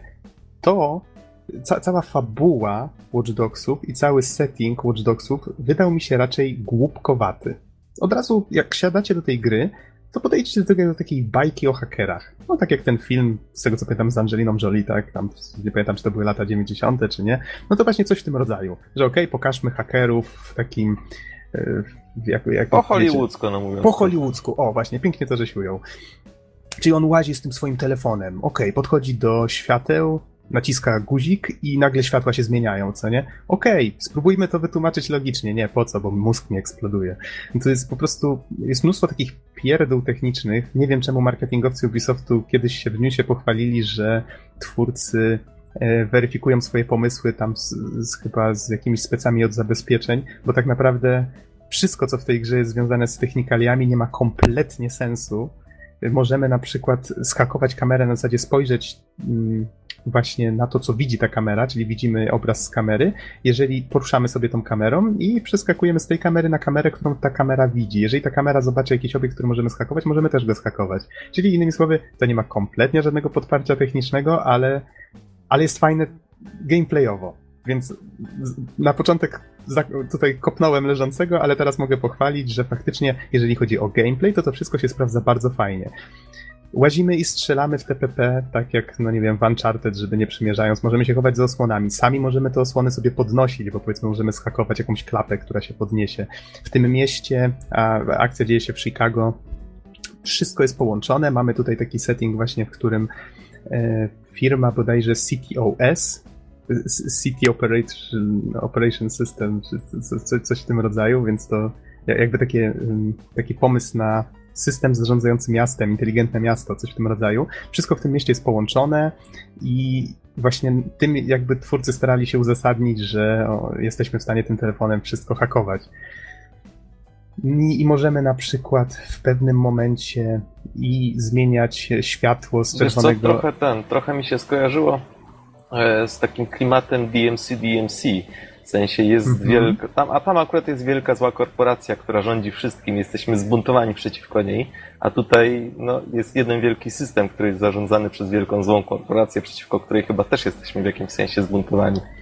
Y, Tu właśnie nie wspomniałem, w pierwszych wrażeniach o tym mówiłem, tutaj y, jeszcze o tym nie wspomniałem. O zemście. Tak, zgadza się. Fabuła kręci się nie wokół tego CTOS, chociaż niejako przewija się bez przerwy ten motyw. Y, Kręci się właśnie wokół zemsty, bo bohater w ciągu y, tych swoich akcji, jedną z nich właśnie widzimy, y, widzimy na początku w tym, tym filmiku, o którym mówiłem, popada w pewne tarapaty. Okazuje się, że z tym hakerem trafili na coś, czego nie powinni znaleźć i nagle pewni ludzie zaczynają e, deptać Aidenowi po piętach. W wyniku tego ginie jego, e, jego rodzina i on się w tej chwili mści. No, no tak, to też trochę... wielki zły system, przeciwko któremu tak, tak, tak, tak, po hollywoodzku, ja wiem. Problem jest taki, że Aiden jest postacią po prostu nudną. On właściwie bez przerwy chodzi z tym samym wyrazem twarzy. Jest takim twardzielem, który właściwie nie reaguje na, na nic jakoś szczególnie. Wszystkie postacie poboczne, które spotykamy, naj, najbardziej chyba podobał mi się e, Jordi Chin, e, czyli taki e, też właściwie facet od brudnej roboty, którego Aiden wynajmuje, żeby tam powiedzmy sprzątnął ciała po robocie, albo, albo faktycznie tam wyczyścił teren i, i tak dalej. I to, to jest właśnie taka strasznie specyficzna postać, wiecznie w, w białej marynarce. Taki Azjata, który jeszcze w taki specyficzny sposób zawsze opowiada, nie potrafi bezpośrednio przejść do rzeczy, tylko tak przekoloryzowuje wszystko fajnie. Mamy tutaj oczywiście też czarne charaktery, jakichś innych hakerów, którzy pomagają Aidenowi. Mamy też oczywiście jego siostrę z, z, z jej synem i tutaj pojawia się też wątek jakby tego, że Aiden nie jest osobą, która mimo wszystko straciła jeszcze wszystko, więc jeszcze coś może stracić, a jeszcze jak coś może stracić, to można go szantażować i tak dalej, więc wiecie, tutaj popada w kolejne tarapaty, bo nie odpuszcza i stara się zemścić na tych ludziach, znaleźć tych ludzi i zemścić się na ludziach, którzy jakby doprowadzili do tej tragedii wcześniej i w ten sposób pogarsza jeszcze bardziej swoją sytuację i to się tak jakby nakręca cała ta historia.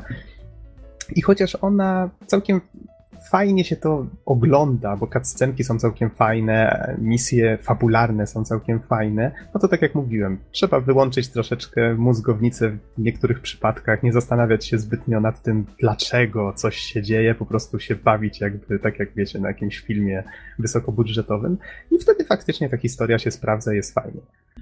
Okej, okay, ale skoro ty zauważasz, że musisz wyłączyć mózgownicę, to znaczy, że jednak historia jest na tyle głupia albo na tyle nieumiejętnie opowiedziana, że tego nie maskuje. Yy, Wiesz, czasami to, to, co powiedziałeś, się... jakby nie brzmi w kontekście Noxa dobrze. Podam wam przykład. Na przykład yy, Aiden, właściwie ta, ta, jego historia cała w Watch Dogsach przypomina troszeczkę takie origin story ludzie zaczynają go w mieście nazywać e, Vigilante, takim mścicielem, co nie? Wow, how original. Zamaskowanym. E, tak, bo on ma, taką, on ma taką maskę i to jest fajny, fajny motyw, bo on ją zakłada, jak się coś dzieje. Problem w tym, że on nie zawsze ją zakłada bardzo szybko i to w ogóle zabawnie wygląda. Okej, okay, strzelam do ludzi, łażę ze spluwą, ale to ta maska, wiesz, nie założona, co nie? Jeżeli spojrzymy... To jest taka chusta bardziej. Tak, tak, chusta, coś w tym rodzaju. Jeżeli patrzymy na niego, próbujemy skupić na nim soczewkę kamery, nagle się okazuje, że on ma jakiś taki software, który automatycznie sprawia, że jego twarz nie jest wykrywana, jest zamazywana, co nie? No więc tym jakoś tam twórcy starają się uzasadniać, dlaczego go ten system, który potrafi zlokalizować dowolną osobę w mieście, no bo tutaj mamy też oczywiście wątek, że jednak to CTOS śledzi obywateli, jak hakujemy ich serwery, to widzimy powiedzmy filmiki, jak ktoś, y, nie wiem, gra z synem na konsoli, jak ktoś uprawia seks albo inne tego typu rzeczy, więc mamy tutaj też wątek tego, że zły system śledzi śledzi A, wszystkich. Widzisz, widzisz? Wiesz, to jest temat bardzo aktualny, co nie? Nie chcę tutaj już jakby wdrażać się w temat y, pozdrawiamy panów z NSA, tak, i tak dalej, ale no to, to, to myślę, że to jak ktoś, jak ktoś czytał o tej aferze ze Snowdenem, no to myślę, że ta gra porusza dość aktualne tematy. No ale robi mhm. to w taki sposób właśnie mm, hollywoodzki, no, jakby na to nie patrzeć. Okej, okay, to. A, właśnie miałem podać ten konkretny przykład. I y, gdzie gra jest troszeczkę nielogiczna w tych swoich fabularnych rozważaniach. Z czasem ludzie zaczynają nas rozpoznawać. Mamy taki wskaźnik, bo możemy zabijać ludzi, powiedzmy, przejeżdżać po cywilach na, na drodze, no to w końcu takie troszeczkę GTA, że możemy jeździć gdzie chcemy, robić co chcemy, strzelać do kogo chcemy, tylko że wtedy tracimy faktycznie ten wskaźnik i jesteśmy bardziej bandytą niż tym vigilante, czyli tym mścicielem, co nie? Jeżeli na przykład w misjach pobocznych y, uratujemy komuś skórę, powiedzmy y, wykryjemy za pomocą tych swoich super hakerskich zdolności, że gdzieś zaraz może zostać popełnione przestępstwo, dojeżdżamy na miejsce i tam z reguły musimy pozostać poza zasięgiem wzroku i możemy y, możemy wtedy zobaczyć, kto jest potencjalną ofiarą i potencjalnym przestępcą. Też taki bullshit totalny. No ale chodzi o to, że jeżeli, y, że możemy zareagować dopiero w momencie, jak przestępstwo zaczyna się dziać. I wtedy powiedzmy pokładamy na łopatki tego, tego złego i rośnie nam ten wskaźnik związany z tym, z tym naszym byciem superhero. I to jakby jest taki motyw, że że w tym mieście, w tym Chicago pojawia się właśnie taki mściciel, taka osoba, która walczy z, z systemem, ze złem e, na, na, takiej zasadzie, że właśnie wykorzystuje tę elektronikę, którą jest to miasto usiane, żeby, e, żeby czynić dobro, co nie? No, możemy oczywiście po ludziach przejeżdżać, ale, ale a jakby tutaj chodzi o to, że jesteśmy takim Batmanem, który zabija. O. Wiecie co, generalnie y, tego się nie zauważa, ale mhm. jakby inaczej, nie patrzy się na to w ten sposób, ale na dobrą sprawę większość gier y, porusza motywy baśniowe. Ona oczywiście modyfikuje na jakieś sposoby, dodaje różny setting, właśnie ta nowoczesność, hakowanie i tak dalej, ale no, zwróćcie uwagę, ile razy mamy do czynienia z bohaterem, który walczy z jakimś wielkim złem, albo chce ocalić kogoś, krainę, królewnę, księżniczkę. To jest bardzo ciekawe, jak, jak wiele gier tak naprawdę jest, jest nowoczesnymi baśniami. No ale tylko tak na, na marginesie. Mhm. To ja tutaj kończąc już myśl na temat, tutaj cały czas dążę jakby do, do, do tego, o co mi chodziło z tym, e, z tą nielogicznością. Więc ludzie w mieście fabularnie nas rozpoznają w pewnym momencie, na przykład reagują, o, czy to nie ten vigilante z, z, z newsów, co nie, tam z wiadomości i zaczynają tak. wyjmować komórki i nam zdjęcia robić. Ale Ciekawe właśnie, bo wiesz, jak, jak, powiedziałeś, czasem trzeba, wiesz, pozostawać poza zasięgiem wzroku i nagle, nie wiem, czaisz no, się no i za samochodem to... i wiesz, i jest Słuchaj... gdzieś tam przeciwnik i ludzie ci podchodzą, robią ci zdjęcia. Czy to jakoś wpływa na to, że jesteś demaskowany, czy nie?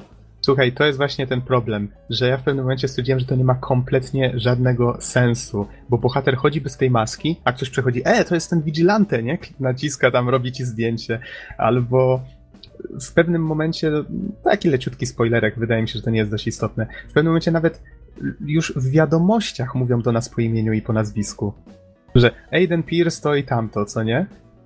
Jak ten człowiek jest w ogóle w stanie poruszać się po tym mieście? Przecież to, to nie trzeba systemu kamer i Bóg wie czego, żeby zlokalizować człowieka, bo ja wiem, który bez przerwy w jednym mieście jest, co nie? On przez tam bez przerwy się gdzieś porusza, jeździ, więc... Ach, nie wiem, to jest naprawdę dziwne. Więc ogólnie rzecz biorąc, są tu takie nielogiczności, które trochę mnie wpieniały. E, dużo osób też narzeka na, tutaj już przechodzą trochę do takich mechanicznych rzeczy, bo nie chcę tutaj Bizonowi czasu zabierać, e, bo ja się skupiłem przede wszystkim na rzeczach fabularnych. Mówiłem wam, że mi multi nie działał, powinienem zadzwonić tutaj do swojego operatora i odblokować UPnP na routerze. Słyszałem, że to powinno pomóc, ale jakoś zupełnie albo nie miałem na to czasu, albo za późno na przykład. Znaczy, nie miałem czasu. W środku nocy, jak się gra odpala, to już do operatora nie zadzwonisz, co nie?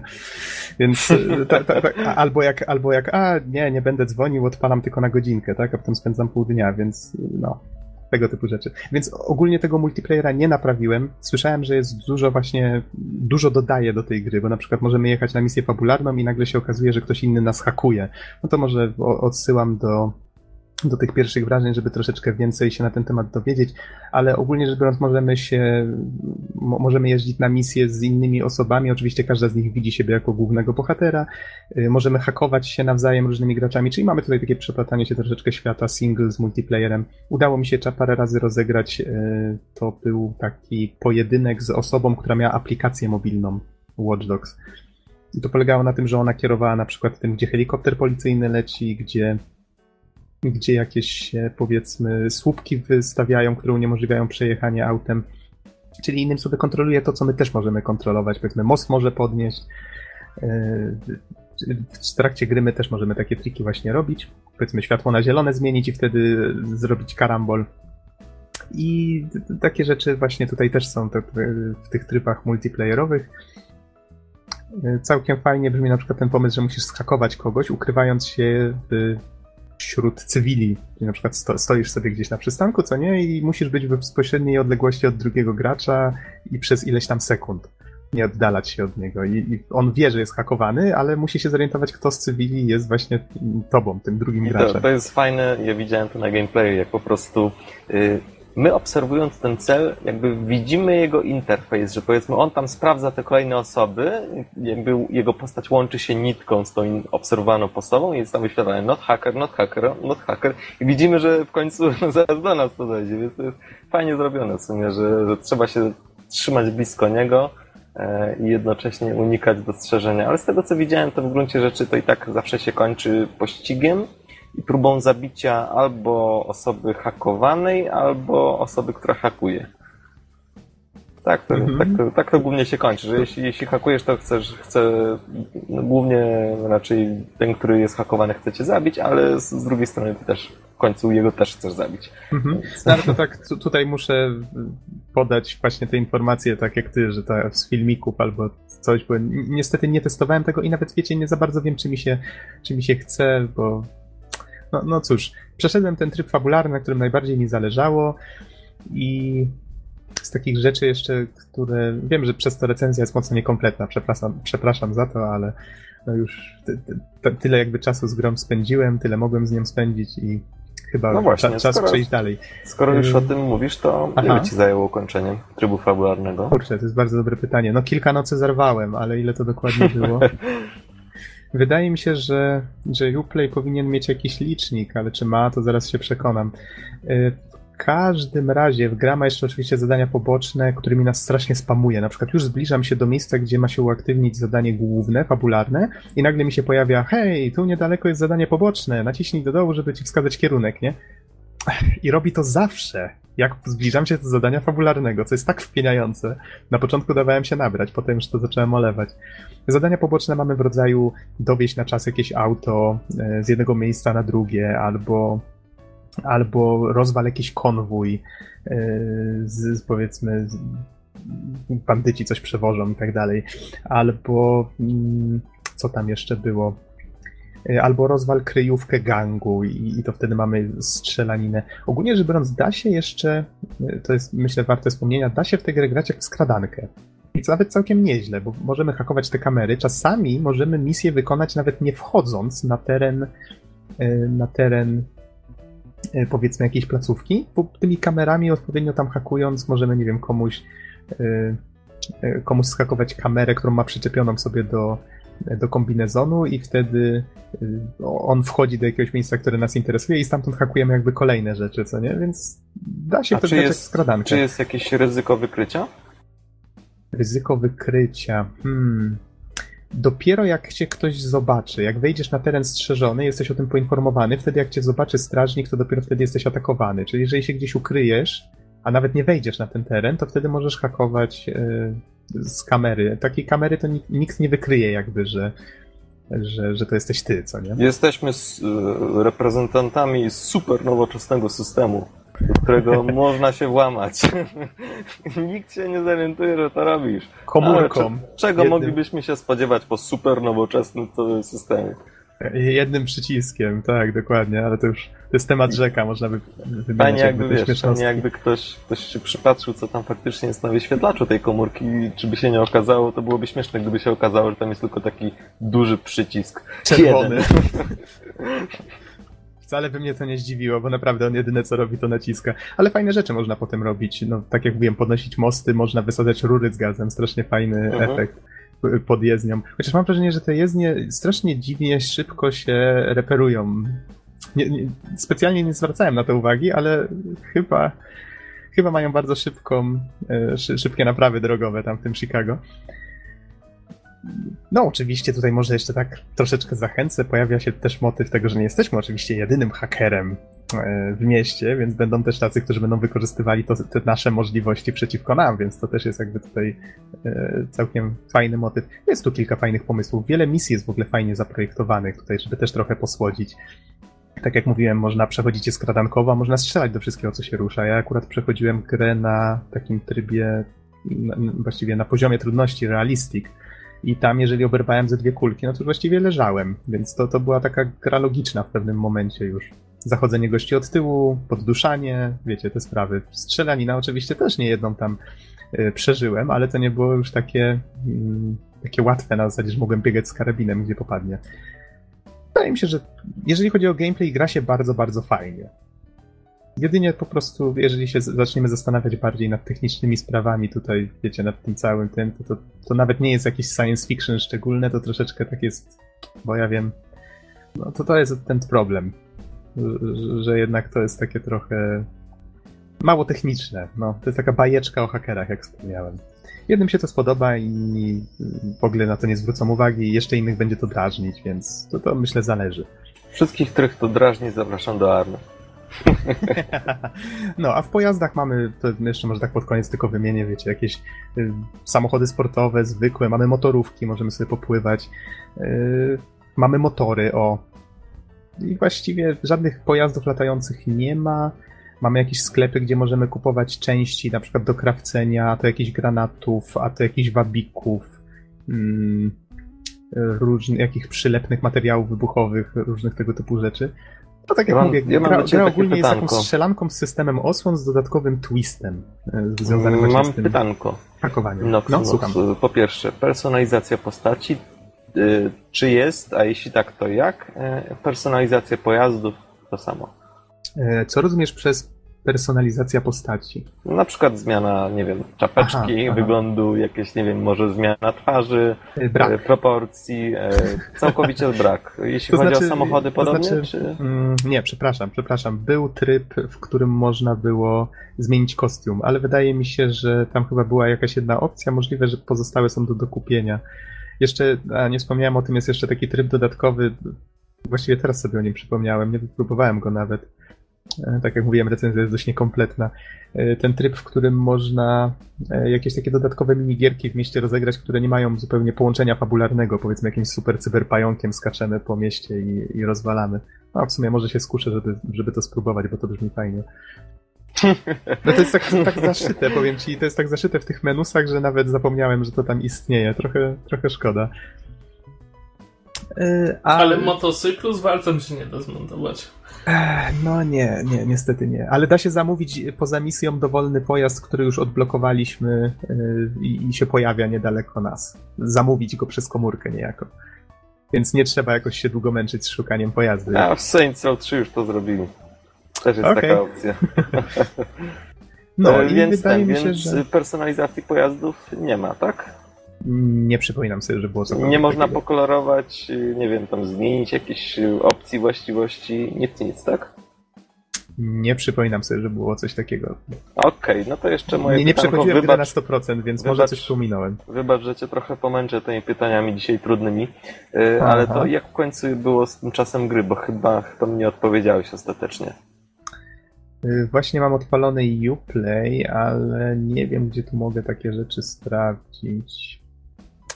Nie widzę tu informacji związanej z czasem, niestety. Przydałyby się jakieś statystyki, może wewnątrz gry bym je znalazł, ale nie będę jej teraz oczywiście włączał. Y, Wydaje mi się, że to... Eh, może nie powinienem strzelać, ale tak ze 20 godzin na oko? Może trochę więcej. Wydaje mi się, że Mhm. wiesz, ja przechodziłem tylko główny wątek, prawda? Na pewno da się go skończyć szybciej. To zależy od poziomu trudności, od tego, ile się robi y, zadań pobocznych. A ja też sobie jeździłem trochę po mieście, robiłem te zadania. Y, Mamy tutaj na przykład jakieś punkty widokowe, do których możemy podejść. Możemy tam nawet jakiś przedmiot zostawić dla innych graczy, więc tutaj znowu takie wymienianie się y, multi-single, mieszanie tych światów. Mamy takie minigierki związane, o, o tym też nie wspomniałem, związane z rozwiniętą rzeczywistością, z augmented reality, czyli na przykład zbieranie monetek i wtedy park, wchodzimy sobie do parku, park jest normalny, ale w jakimś miejscu sobie klikamy, nagle taki pikselkowaty interfejs się pojawia i nagle takie monetki jak z Mario się pojawiają po całym parku, a my sobie biegamy po nim i zbieramy. I to wiecie, tak na zasadzie jak są niektóre właśnie takie gry z rozszerzoną rzeczywistością, że łączą obraz z kamery z, czy jakby rzeczywistość z jakimś takim doprogramowanym elementem. Nie wiem, czy kojarzycie takie gry miejskie czasem. Tak, tak. No, no to właśnie to jest tym, tym inspirowane. I tutaj są takie, albo strzelamy do kosmitów, yy, więc są tu takie, takie jakby urozmaicenia, ale powiem wam, że jakoś nieszczególnie mnie to mm, nieszczególnie mnie to wciągnęło. Wypróbowałem sobie to tylko i jakoś nie miałem ochoty robić tego na 100% wszystkiego, ale myślę, że jeżeli ktoś by chciał z tą grą trochę więcej czasu spędzić, to na pewno na pewno będzie miał tam co robić. No może nie tyle jak w GTA, to na pewno nie, ale, ale trochę jednak tak.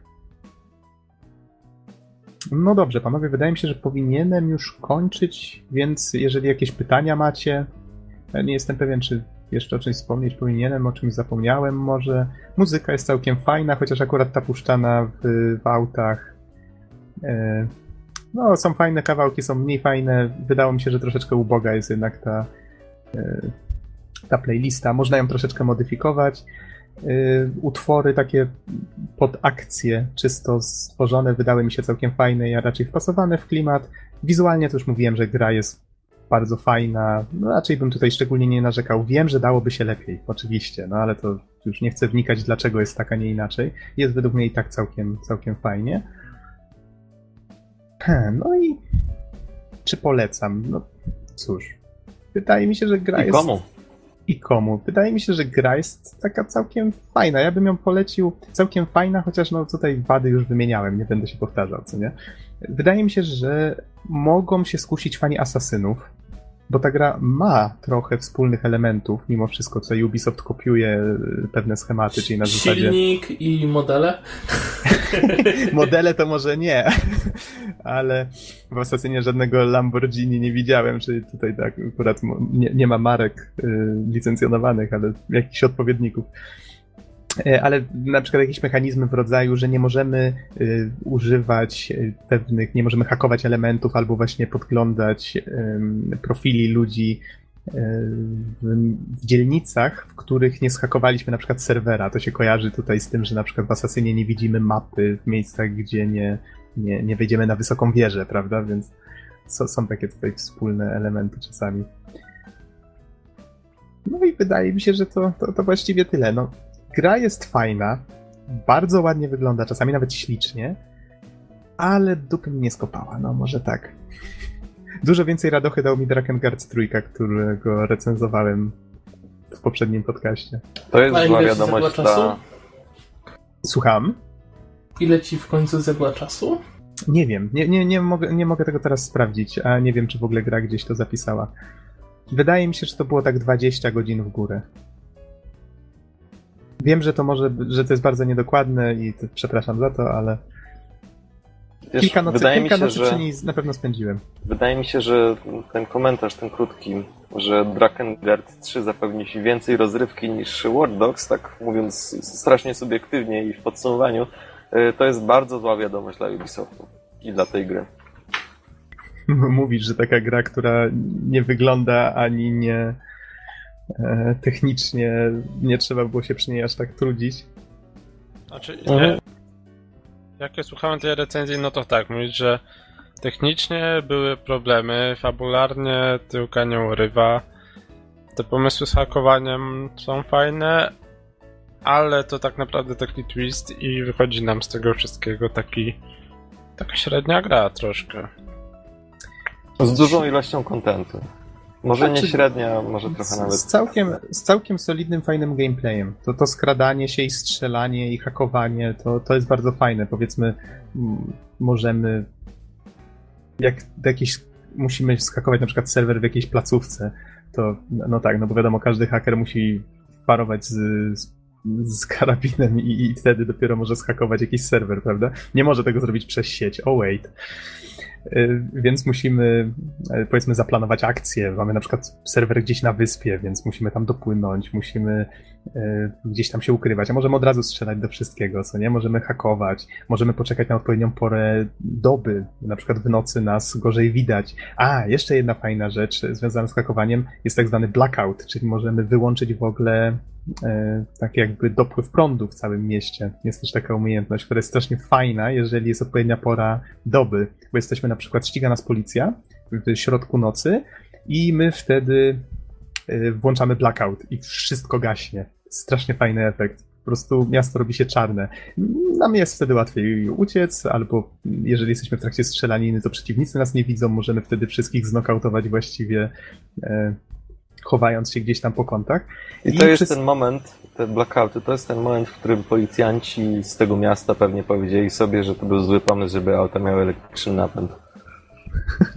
A wiesz, to jest w ogóle zabawna rzecz. Ja ale, ale zastanawiałem tak się. faktycznie jest, że te auta mają, mają taki napęd, który nie, można nie, wyłączyć? Przy, wszystko, wszystko działa i właśnie to mnie zastanawiało. Dlaczego wszystko w tej grze jest tłumaczone na zasadzie, a jeżeli coś działa na chipach, to wtedy można się, można się do tego hakować, nie? Przecież komputery też mają, te, co ja mówię, komputery, samochody też mają komputery pokładowe. W tym mieście, jeżeli wszystko jest połączone, to przecież teoretycznie też powinniśmy móc y, samochód skakować i na przykład zatrzymać komuś silnik, co nie? Ale A widzisz, się, to teraz, to teraz... Gameplayowo to już nie, nie gra, nie? To teraz ci powiem, bo w Saints Row da się to zrobić. Jest takie urządzenie, za pomocą którego można przejąć kontrolę nad dowolnym, dowolnym autem.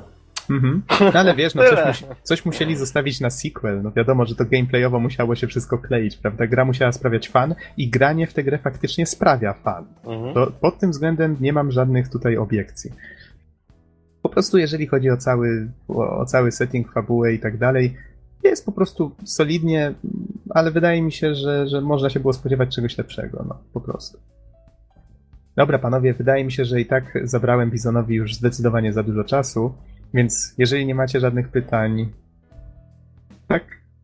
Nie macie żadnych Raczej pytań. już nie. To w takim razie, Bizonie, dzisiejszy, najważniejszy temat, wydaje mi się, bo gra jest bardzo świeża, tak? Valiant Hearts The Great War. Też Ubisoftu zresztą. Dokładnie. Też od żabojadów i tym razem bardzo, bardzo francuska już pozycja, nie taka amerykańska jak swoje Watch Dogsy. E, gra wyszła 25. To jest w tą środę. I tak jak już powiedziałem, jest to zupełnie inny, inny tytuł, tak? Zupełnie mm. inne podejście, zupełnie inna produkcja. Na jakie e, platformy? Jeszcze tylko się zapytam. Ojej, chyba wyszło na wszystko jak leci, wiesz? E, nie, nie, Widzę PlayStation może... Network, PC i Xbox Live. Generalnie okay. Xboxy y, poprzednie i tej generacji, PlayStation poprzedniej tej generacji oraz y, PC-ty. Mhm. Więc y, większość tych głównych platform, tak? Sorry Wii U. Ej, ej, ej. Nie no, no dobra. E, gra oparta jest na bardzo fajnym silniku, którego znacie pewnie choćby z Raymana. Jest to Ubi Art Framework, co pozwala nam na, na robienie bardzo e, takich charakterystycznych gier opartych głównie o rysunki. I faktycznie tak jest też tutaj. Użyto naprawdę nietypową kreskę. Yy, mi to przypomina takie yy, starsze jakieś animacje właśnie pochodzenia francuskiego i pewnie właśnie, właśnie o taką charakterystykę chodziło w tym, w tym wszystkim. I, I trzeba przyznać, że tak na pierwszy rzut oka gra faktycznie wygląda rewelacyjnie. E, bo chcę, chcę najpierw zamknąć właśnie te, te aspekty wizualne. Jednak, e, jednak sam silnik, powiem wam o tyle, jeżeli fajnie działa, jeżeli wszystko jest wyświetlone w takiej skali, jak zostało narysowane, o tyle wszystkie przybliżenia i tak dalej kuleją strasznie i momentami psują końcowy efekt, ale no. Szczerze, to chyba będzie jedyna wada, o jakiej wspomnę podczas tej recenzji, więc nie jest źle. Mhm. Gra... No to się dobrze zapowiada. Gra opowiada historię właściwie czterech głównych bohaterów, y, które mają wydarzenia pomiędzy latami 1914 a 1918, czyli to jest pierwsza wojna. I, I podobno te wszystkie wydarzenia poparte są, oparte są na, na, na listach, które przesyłali żołnierze podczas wojny. Teraz tak, poznajcie naszych bohaterów. Jest to Emil, Emil jest takim farmerem. Y, ma, ma on swoją córkę, której właśnie urodziło się dziecko. Cześć, I, Emil. I, i, I ta córka, oczywiście, skoro ma dziecko, to jest też jakiś facet, jej mąż Karl. Y, Emil i jego córka są francuskiego pochodzenia, natomiast Karl jest Niemcem. To jest, y, to jest trójka bohaterów, z czego Emil i Karl są jakby postaciami takimi głównymi dla historii. Oprócz tego spotkamy podczas podróży Frediego, który jest Amerykaninem. Cześć Freddy. Oraz, oraz, y, oraz Annę. Każdy, każdy ma jakiś swój y, powód do zaistnienia w tej historii i są one dość proste i poznajemy je w pierwszych, w pierwszych już tutaj y, wydarzeniach. Po pierwsze, Karl po prostu zostaje, biorąc powiedział, że jest niemieckiego pochodzenia, po rozpoczęciu wojny zostaje wyproszony z kraju. Emil natomiast zostaje powołany do armii francuskiej. Anna z kolei poszukuje swojego ojca, a Freddy również ma gdzieś tam w zanadrzu chęć zemsty za wydarzenia, które e, poprzedzają historię i w ten sposób jakby losy tych bohaterów łączą się i przeplatają podczas całej gry. Czym tak naprawdę jest Valiant Hearts? Jest to jest to taka troszkę staroszkolna przygodówka z domieszką elementów wymagających od nas odrobinę refleksu ale powiem wam, że to wszystko jest bardzo fajnie zbalansowane. Y, czasem, czasem typ gry przypominał mi y, może nie aż tak dobre. Yy... O Boże. Przepraszam, sekundka, zwiechy, muszę zastanowić. Może mi podpowiecie tytuł tej, tej gry? Platformówka jakaś? Tak, gdzie wybrało się postacie trzy różne i można było przejść, przejść Lost Vikings? Nie, nowsza, dużo nowsza pro, produkcja. E, Train. Nie, nie, nie. E, ale kalambury fajne. Ej. E, kurczę. Recenzowałem też ten tytuł. To ta o tej jaskini mówiącej? A, A, The, The Cave. The Cave po prostu. Tak. I 10 punktów dla Dona. Gratulacje. tak, The Cave, bo, bo faktycznie, e, faktycznie e, wszystkie jakby zagadki logiczne i tak dalej też często polegają na przemieszczaniu się z różnym przedmiotem. Możemy przenosić jeden przedmiot, tak jak i tam, i możemy sobie ten przedmiot y, przekazywać, znaczy sobie, możemy przekazywać go naszemu pomocnikowi y, psu, o którym wcześniej jeszcze nie, y, nie, nie wspomniałem. Całej, całej czwórce głównych bohaterów towarzyszy jeszcze sympatyczny psiak. Jest. Jak się bawi? Szalik? Walt. Walt? Walt. Walt, ładne imię. Pieseł wabi się Walt. On potem, on, on potem rysownikiem został. A, Disney, tak? A, I see, I see what's in there. Nice, nice. Okej, okay, Biza, nie kontynuuj. Kontynuuj. To co, okay. już wszystko? No i już, już lecę dalej, chociaż już poznaliście najważniejsze w sumie składniki tej całej produkcji. Czyli, Czyli... rozumiem, że całość opiera się w całości na fabule. Znaczy, Tutaj tak, opiera się ta gra na fabule. Fabuła jest bardzo ważna i generalnie przesłanie z tej gry jest mocno istotne i poparcie tego wszystkiego faktycznymi wydarzeniami historycznymi. I tutaj jakby w każdym praktycznie momencie gry do, dorzucane są nam jakieś fakty historyczne w formie, w formie zdjęć z dołączonym opisem. Możemy tutaj sobie przeczytać właśnie o wybuchu wojny, o obozach, generalnie te informacje są zawsze powiązane z wydarzeniami na, e, na ekranie. Więc to jest taki dodatkowy jakby atut tej produkcji, taki edukacyjny. Ale tak naprawdę jakby historia sama w sobie w grze jest opowiedziana w pewnym sensie bez, bez słów. Tylko czasem jakieś zdanie yy, pomiędzy rozdziałami wprowadza narrator, ale podczas już samej gry tutaj nie ma żadnej dyskusji. Postacie y, porozumiewają się w taki fonetyczny sposób, ale to nie są y, żadne, żadne konkretne słowa. Dzięki temu trzyma to właśnie klimat takiego troszkę, może i nawet komiksu. Ale mimo wszystko w postaci chmurek z rysunkami i tak dalej, wszystkie informacje potrzebne e, do, do przejścia gry są przekazywane nam. Jest to, faj, jest to fajnie zrobione zrobione w bardzo taki zrozumiały sposób i jednocześnie nadaje klimatu tej całej produkcji. Mhm. Musicie mnie teraz wspomóc troszkę pytaniami, bo yy, jakby taki główny core to już, już całej tej produkcji opowiedziałem. Znaczy, ja podejrzewam, że gra opiera się na takim klimacie.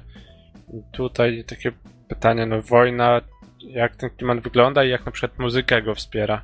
I może od razu dodam do tego pytanie, y, jak ten, no domyślam się, że poważny klimat współgra właśnie z tą y, komiksowością oprawy.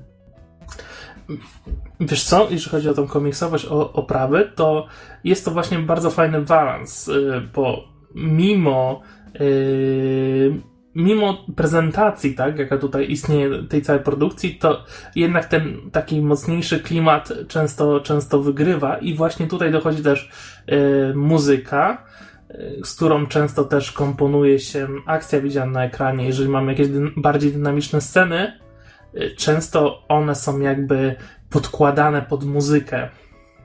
Jeżeli, jeżeli na przykład jedziemy samochodem i unikamy bomb, to te bomby zawsze będą spadać w rytmie granej klasycznej muzyki w tle. Więc, y, więc muzyka jakby tutaj absolutnie nie jest elementem, który można było pominąć. E, powiem wam co nieco więcej, bo tak chyba, chyba mało powiedziałem o, o typach rozgrywki w tej produkcji. No właśnie, o samej Mów... mechanice, tak? Mówiłem, że, że jest tutaj trochę zagadek logiczny i tak, y, faktycznie często chodzi o przeniesienie przedmiotu z punktu do punktu, pociągnięcie odpowiednich dźwigni w odpowiedniej kolejności, i Czyli tego typu bardzo proste sprawy, ale niekiedy zajmujące nawet i małą sekundę. Są to takie rozwiązania w stylu połącz rury w odpowiedni sposób, w tym, że to pokrętło przekręca te trzy rury, to przekręca te trzy rury, ale też jedną z rur, które się przekręca pierwszym i trzeba, wiecie, ułożyć odpowiednią, e, odpowiednią tutaj konstrukcję. E, takie właśnie tego pro, typu proste zagadki. Ale oprócz, oprócz, oprócz yy, tego jakiej, jakby trybu zagadkowego występuje też ten bardziej dynamiczny, kiedy a to przed czymś uciekamy, a to przebiegamy pomiędzy wystrzałami. Więc to wygląda tak, ale oprócz tego jeszcze jest trzeci jakby tryb, który taki jest bardziej skradankowy i też bardzo się tutaj wpisuje w e, charakter tej, charakter tej gry i tutaj też wykorzystano kilka fajnych patentów e, polegających na, na na przykład odwracaniu uwagi strażników, na przykład z wykorzystaniem psa, tudzież możemy to rzucać jakimś kamieniem, butelką wino, co tam znajdziemy. Możemy chować się za, za krzakami, nawet, nawet bardzo mi się spodobała taka sytuacja, że, że bierzemy ze sobą stracha na wróble i za każdym razem, kiedy ktoś świeci latarkami, to po prostu, wiecie, wbijamy tego stracha na wróble i się chowamy za nim. Więc jest, jest kilka takich fajnych patentów i to wszystko właśnie składa się razem na tą e, jedną dobrze poprowadzoną opowieść. Czyli, czyli tutaj przerwę ci na sekundkę. Gra jest liniowa, oskryptowana i to wszystko, wszystko co się dzieje jest jakby E, skupione na opowiadaniu, na prowadzeniu narracji, na opowiadaniu tej opowieści z okazjonalnymi zagadkami, tak? E, tak, tak, masz, masz tutaj rację. Gra jest totalnie liniowa, jeżeli chodzi o zagadki. E, nie ma możliwości rozwiązania ich w alternatywny sposób. Wszystko, wszystko musi być zrobione dokładnie tak, jak zostało zaplanowane w scenariuszu gry. Więc nie ma tutaj opcji jakiegokolwiek kombinowania. Trzeba jak w staroszkolnej przygodówce domyśleć się, co, co autorzy w danym momencie od nas oczekiwali i po prostu to wykonać. A czy w związku z tym, tutaj kolejne pytanie, mm, czy w związku z tym jakby e, replayability, czyli ta mm, chęć zagrania w grę ponownie po jej ukończeniu, e, czy jakby miałeś taką, czy uważasz, że nie ma takiej potrzeby? Znaczy, Wiecie, kwestia jest jak zawsze w achievementach ewentualnie, ale sama, sama gra w sobie jakby. No, ja myślę, nie, nie, buduje, nie buduje takiej potrzeby, tak? Bo w grze jest do odnalezienia 100 historycznych przedmiotów, które mają jakieś tam opisy, i to jest taka jedyna rzecz, którą można jakby pominąć podczas rozgrywki i po którą można się wrócić, tak? Y, mamy tutaj na szczęście jakby y, wybór y, pojedynczych chapterów i widzimy, które znajdźki zostały znalezione w którym więc może to ułatwić, nie trzeba przechodzić całej gry, ale nie ma, nie ma absolutnie takiej potrzeby, żeby jakby zacząć tą produkcję od początku, ponieważ no, ta historia jest jakby tutaj bardzo, bardzo stała. A Bizon, nie sądzisz, że takim mm, mocnym punktem, dla którego można by zagrać w grę ponownie, to nie jest jakby chęć mm, wzięcia udziału w tej historii jeszcze raz.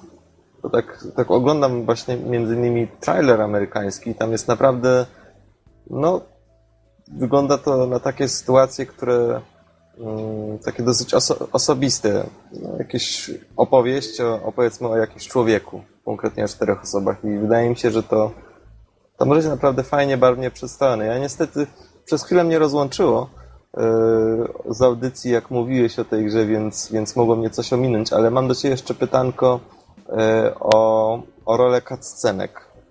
czy ich jest dużo w grze i, i, jak to wszystko wygląda w praktyce, bo, bo w zasadzie trailer naprawdę pokazuje wiele bardzo zróżnicowanych lokacji, yy, zróżnicowane tła i sytuacje, nawet yy, w sumie nawet pseudo 3D, jak na przykład jest jakieś yy, ucieczka samochodem przed, przed kimś, więc, więc jak to wygląda i jak to jest z tymi cutscenkami.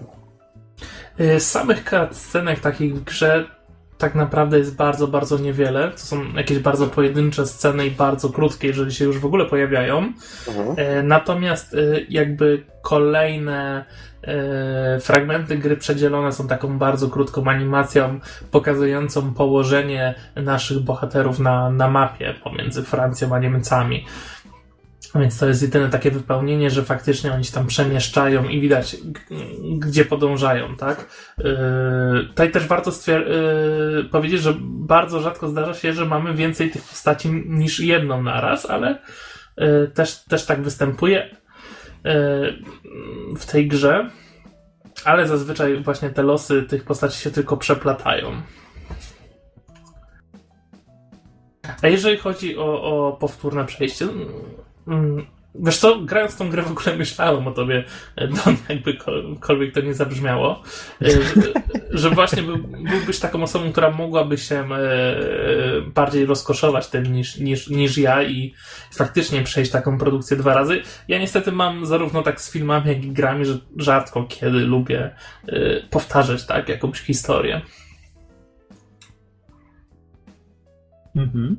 Bo jeszcze, ponieważ to właśnie ta gra wygląda mi na, mm, przynajmniej z tego co mówisz i z tego co widziałem z urywków, no takie kurczę, fajne i nietypowe opowiedzenie takiej, no powiedzmy sobie szczerze, to całkiem y, poważnej historii, ale, ale opowiedzenie jej może nawet nie do końca poważnie momentami.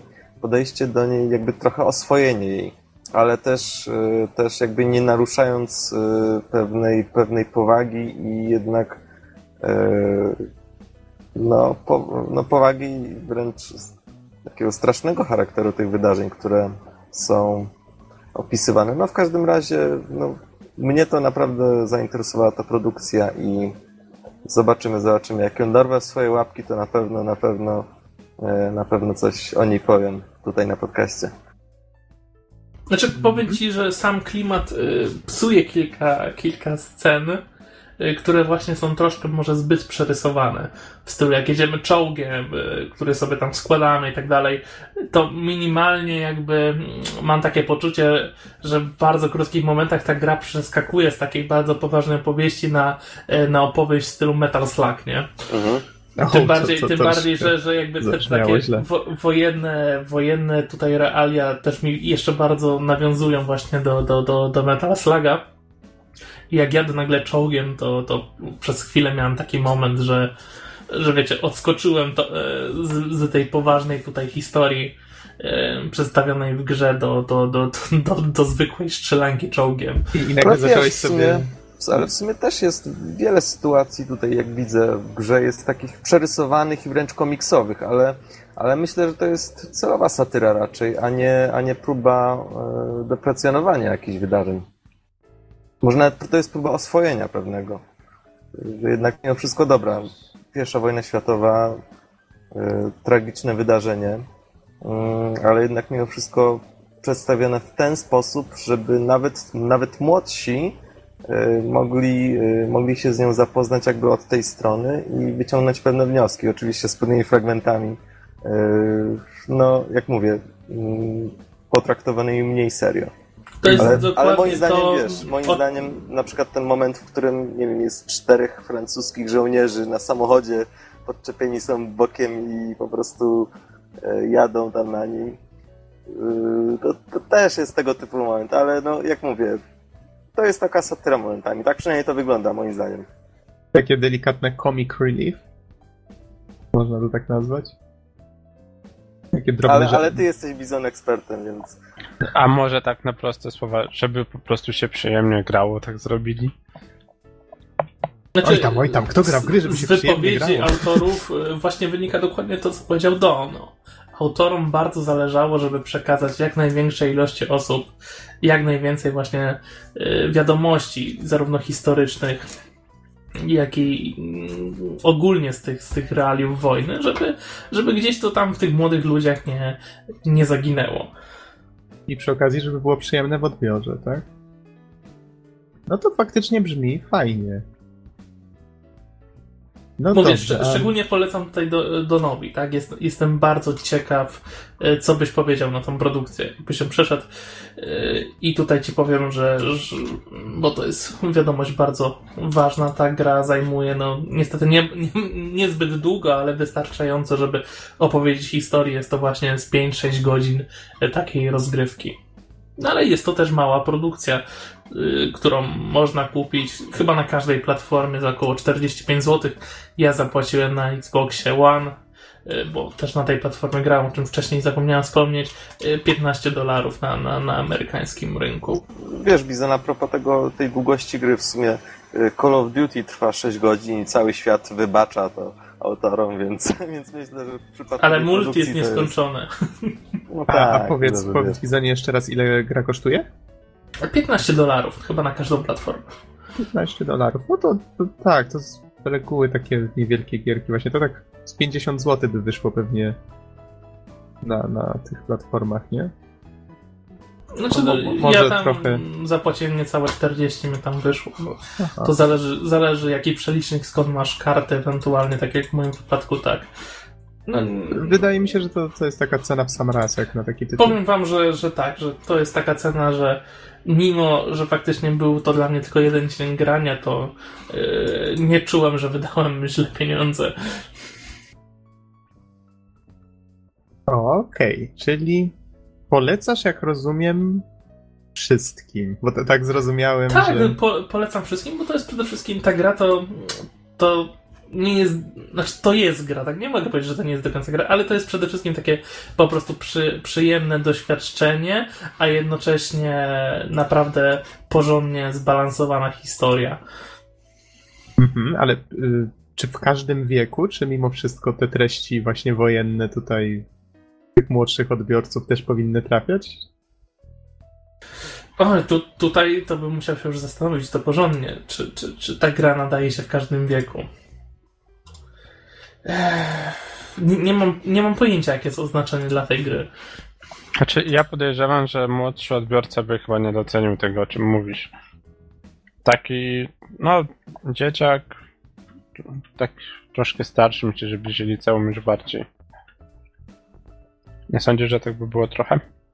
Y, myślę, że tak, że raczej gra powinna być właśnie skierowana do, do troszkę starszych odbiorców y, i nie mam tutaj na myśli ludzi po 20, tylko chodzi, chodzi właśnie o takich licealistów, ewentualnie koniec gimnazjum. Bo no, przez, przez tą swoją rysunkowość jest może mniej brutalna, ale jednak ta brutalność jakby treści przekazywanej jest dość, dość duża.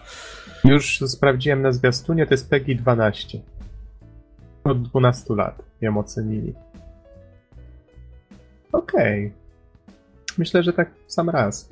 Y, coś jeszcze miałem zapytać Bizonie, ale mi wyleciało z głowy.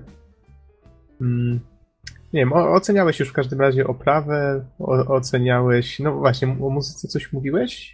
A, że w, rytm muzyki, tak? Często różne wydarzenia się dzieją, to brzmi całkiem, całkiem fajnie, tak artystycznie.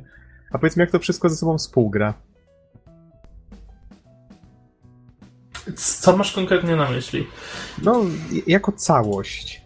Czyli w sensie, czy to faktycznie sprawia wrażenie takiego, takiej po prostu gierki, czy można to nazwać jakimś takim artystycznym doświadczeniem? Nie, myślę, że to jest przede wszystkim właśnie spójne pod każdym kątem dzieło, tak?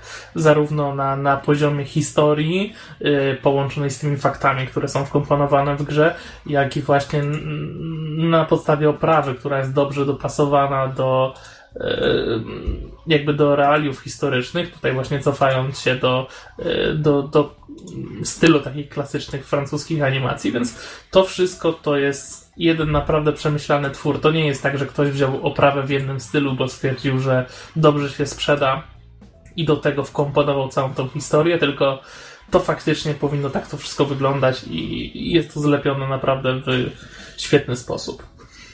Mhm. Okej. Okay. No dobrze, ja takim razie nie mam już chyba więcej pytań. Wydaje mi się, że brzmi to bardzo, bardzo fajnie. Sam bym się skusił, jak będę miał jakąś okazję kiedyś. A panowie, czy wy macie do Bizona jakieś pytania? Mm, Ja raczej nie, ale myślę, że, że gra jest. No, brzmi to ciekawie i pewnie wypróbuję. Mhm. A Norbert? Nie. Okej. No dobrze, czy, Bizonie, czy jeszcze masz jakieś, jakieś słowa końcowe w związku z Valiant Hearts, The Great War? Myślę, że to już wszystko, ale jeżeli po prostu możecie, to zagrajcie ten tytuł, bo ja jestem ciekaw waszych opinii, jestem ciekaw opinii słuchaczy, ale zarzekam się, że każdemu mimo wszystko ta gra powinna się spodobać. Mhm. Okej, brzmi dobrze. W takim razie myślę, że możemy już kończyć, więc dziękujemy wszystkim bardzo za uwagę i do usłyszenia w następnym odcinku. Trzymajcie się. Cześć. Trzymajcie się na razie.